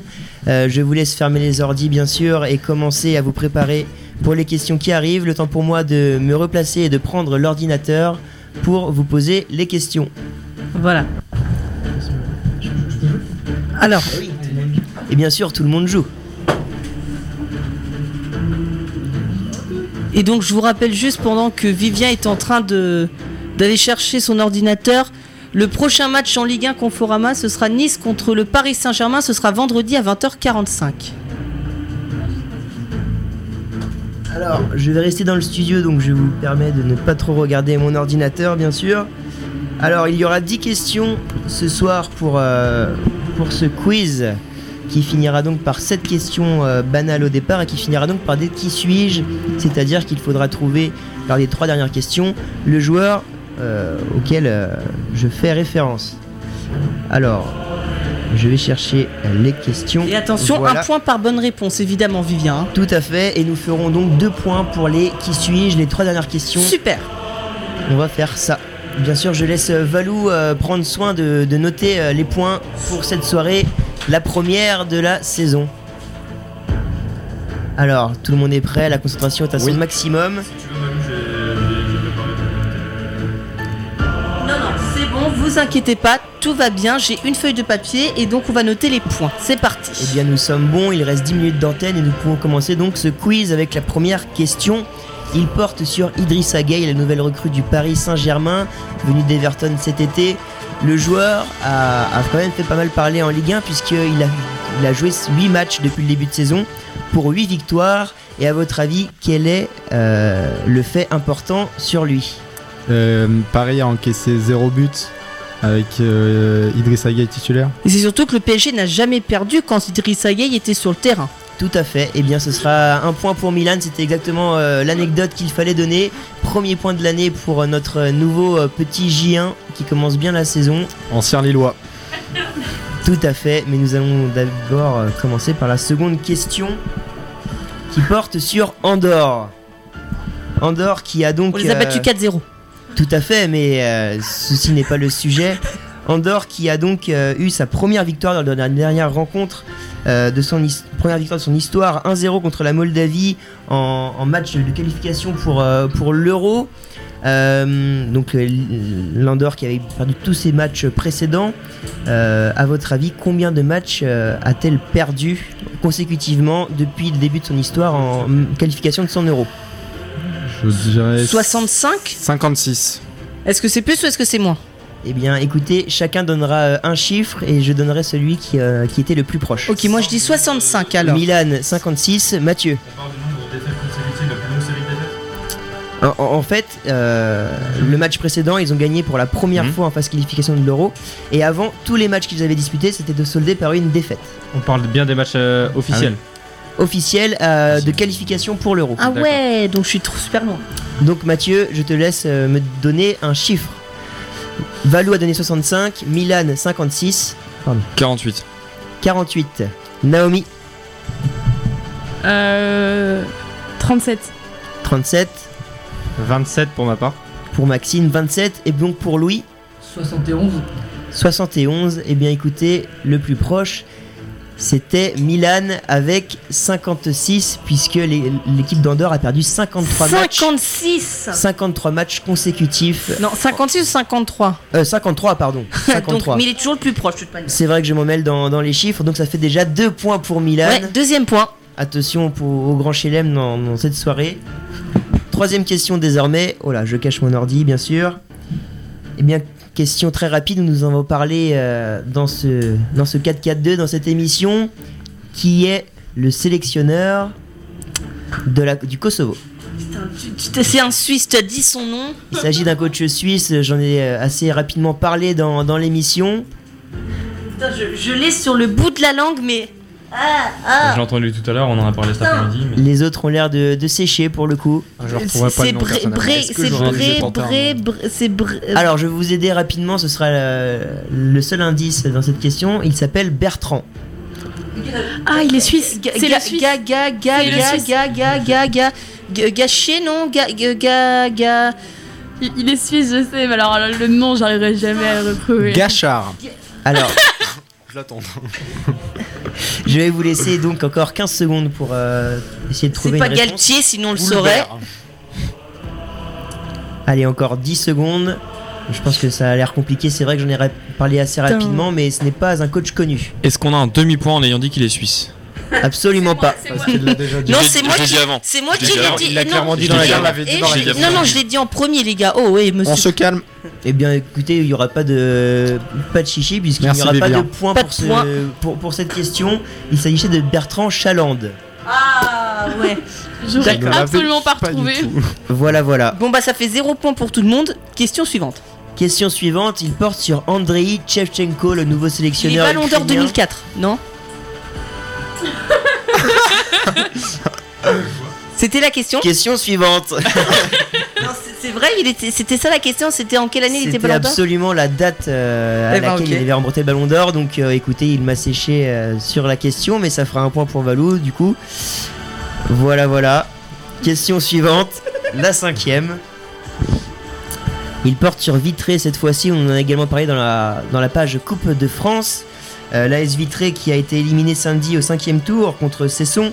Le Saint et Or avait atteint les quarts de finale de la compétition l'an dernier.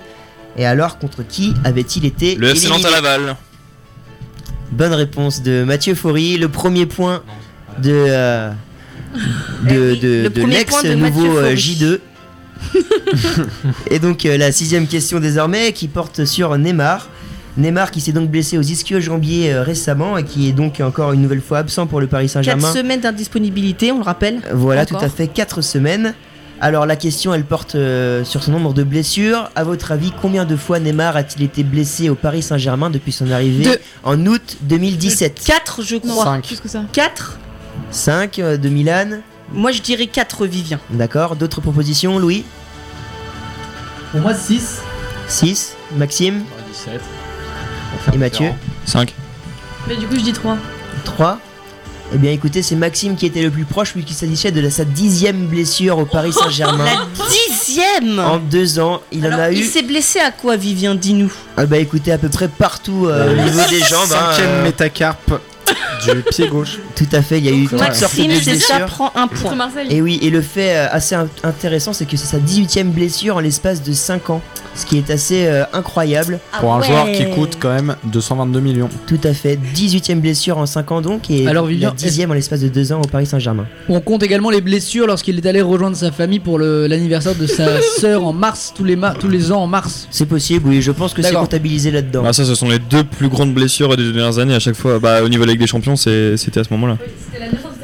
D'accord. Merci, Raphaëla. Question suivante, qui sera donc la septième. Et donc, c'est un. qui- Non, c'est pas encore le qui suis. Le qui suis, c'est la huitième. Eh bien, la question là devrait être assez rapide aussi. Vous êtes prêts à vos micros, messieurs? Vas-y, Combien? Je laisse la musique pour le suspense. vas-y. De buts 700 39, Giroud. a marqué Giroud en équipe de France 38, 37, 37, 38, 38 buts, c'est moi qui l'ai dit, c'est moi qui ai le point, 38. Alors écoutez, l'anecdote de cette question, le plus fort. hein. c'est que je pensais que c'était 39 avant la question. Donc non, c'est 38. Et Valou m'a expliqué que c'était 38. On va vérifier, mais En sachant que c'est Tu un avais dit spécialiste. 39 au début de l'émission, j'ai retenu ce que tu avais dit. Alors, oui, c'est mais ça, enfin, l'anecdote. ouais, mais enfin, il- si c'est faux ce qu'il a dit, euh, Mais excuse-moi, Valou je l'orageux. n'avais pas d'ordinateur Va- sous les mains Valou- pour vérifier Valou doit, l'information. sûrement, Valou doit sûrement avoir raison parce qu'en en sachant que les commentateurs hier ont dit que Olivier Giroud revenait à trois longueurs de Michel Platini, en sachant que ça. Michel Platini est à fait. 41. et euh, je vous confirme que c'est bien 38 buts. hein, Tout donc, à fait. euh, Eh bien, merci, Valou, Valou. tu avais, tu m'avais et contredit euh, bah, assez logiquement en émission, et tu tu as donc la bonne réponse. Tu es donc à deux points dans ce quiz, Comme Milan. Bravo. et donc euh, nous étions à cette question. Ça veut dire qu'il reste donc trois. Qui suis-je Les trois questions qui valent chacune deux points. Donc ça devrait être déterminant. Les joueurs qui n'ont pas encore inscrit le moindre point, je pense à Louis et à Naomi, pouvez-vous refaire dans cette fin euh, de quiz Il nous reste à peu près une minute d'antenne, mais ça devrait le faire. On va un peu euh, rallonger l'émission, bien sûr, comme d'habitude. Comme d'habitude. Alors c'est parti pour la huitième question. Qui suis-je? Je suis un milieu offensif gauche français né à Vannes en 1981. Gaël Danic?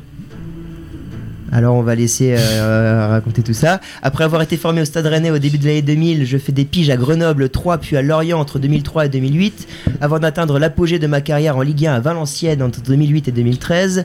Après 180 matchs et 29 buts, je suis transféré à l'Olympique lyonnais à l'été 2013, mais cette transaction s'avère être un énorme flop.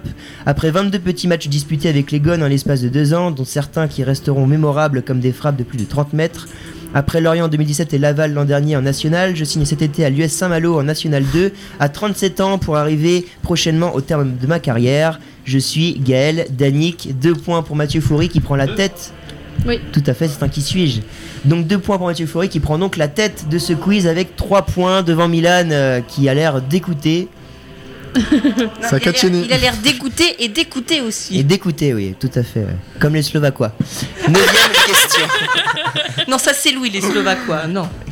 Neuvième question et donc avant-dernière de ce quiz, toujours deux points à la clé.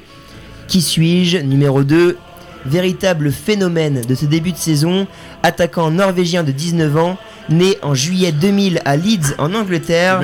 Je rejoins le, club autrichien du Rasenball, euh, Red Bull pardon, Salzbourg cet été et fait un début de saison canon. Meilleur buteur du championnat autrichien avec 11 buts en 8 matchs. Le 17 septembre dernier, je deviens le plus jeune joueur de l'histoire de la Ligue des Champions à inscrire un triplé contre Genk, victoire 6-2. Je réalise mes deux premières sélections sous les couleurs de la sélection norvégienne au mois de septembre. Ça commence par Qui un L. suis-je Ça commence par un Euh, H. Ça commence par un H, effectivement. C'est pas Isaacsen, c'est pas. Euh, Ol- Olsen ou Atland. Al- Haaland. Haaland. Est-ce que c'est Haaland Non, c'est Non, mais non. c'est Haaland. C'est c'est. C'est Haaland.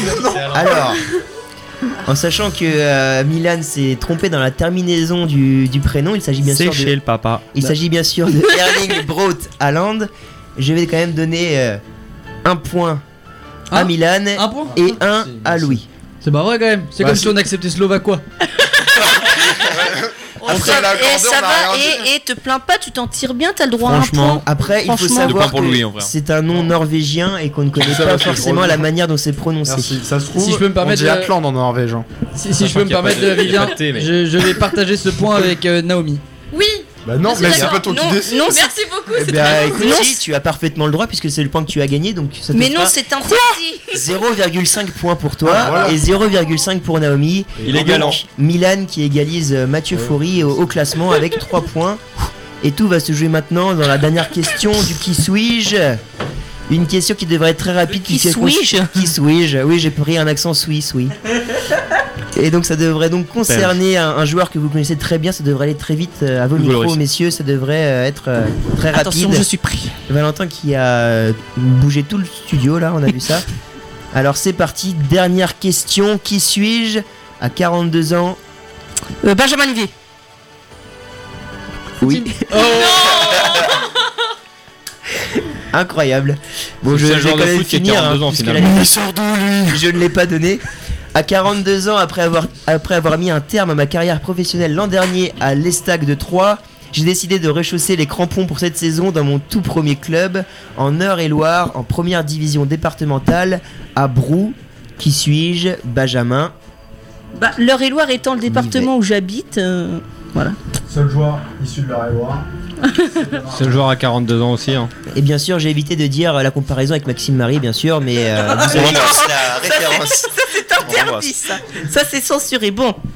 Donc, on fait les totaux. Donc, on a euh, Milan avec donc 3 points, Louis 1 demi-point, Mathieu 3, Maxime 1, Naomi 1 demi et j'ai 4 points. Donc, je suis pour l'instant le, le grand vainqueur du quiz de ce soir. Et bien Valou, oui, qui prend la tête de ce classement. Et je me donnerai quand même un point, puisqu'il y a une question que vous avez tous séché. Oh non, ça Ah, t'as pas le droit. Il est en train de gratter un point. Bon, je te le donne, mais c'est parce que c'est moi. Quelle générosité. Eh bien, merci en tout cas pour euh, d'avoir participé euh, chacun d'entre vous à cette première émission 442 de la saison sur Radio TTU. C'est un grand plaisir et puis je pense qu'on a vécu une belle soirée football.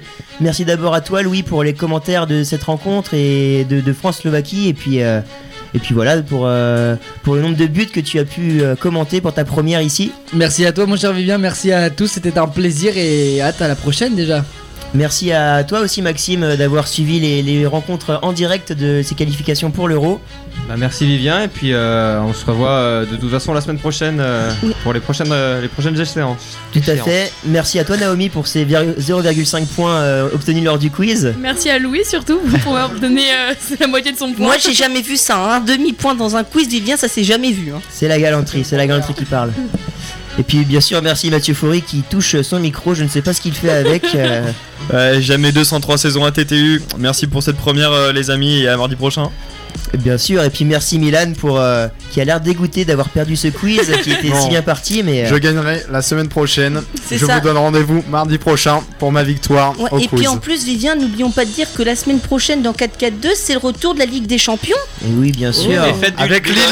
Ça donne envie, ça donne envie. qui sera présent. Non, avec le PSG, il y aura le PSG qui jouera contre le club Bruges. On ça, aura c'est très Tottenham. intéressant comme On aura. Tottenham contre l'Étoile Rouge de Belgrade, la Juventus contre le Lokomotiv Moscou, l'Olympiakos contre le Bayern de Munich et Galatasaray qui jouera contre l'Inde de Madrid, ainsi que Manchester City qui jouera contre l'Atalanta de Bergame. Et puis il y aura deux autres matchs qui seront à 18h55, le Madri- l'Atlético de Madrid contre la Bayer Leverkusen et le Shakhtar Donetsk contre le Dynamo Zagreb. Est-ce qu'on peut avoir les matchs de Ligue Europa, Valou, s'il te plaît? Non, non, non, non. En tout cas, ça va être le retour des vraies soirées TTU 4-4-2 les mardis soirs sur la Ligue des Champions. Ça, c'est les vrais. On a hâte et j'espère que, que vous serez au rendez-vous. Merci Valou à la régie qui nous a quand même pas mal aidé dans la technique Et ben de rien, avec grand plaisir. Et puis à mardi prochain, donc 21h. sur 442 pour Radio TTU. Je devais dire le contraire, mais bref, vous avez compris. Merci à tous de nous avoir suivis. Et vous pourrez retrouver cette émission en podcast sur radio-ttu.fr. Tout à fait, merci Valou. Je te laisse le mot de la fin, Valou. Dis-nous un mot rapidement. Et ben bonne soirée à vous tous. Et puis à mardi prochain, 21h, pour la Ligue des Champions sur 4-4-2. Au revoir. Au revoir. Au revoir.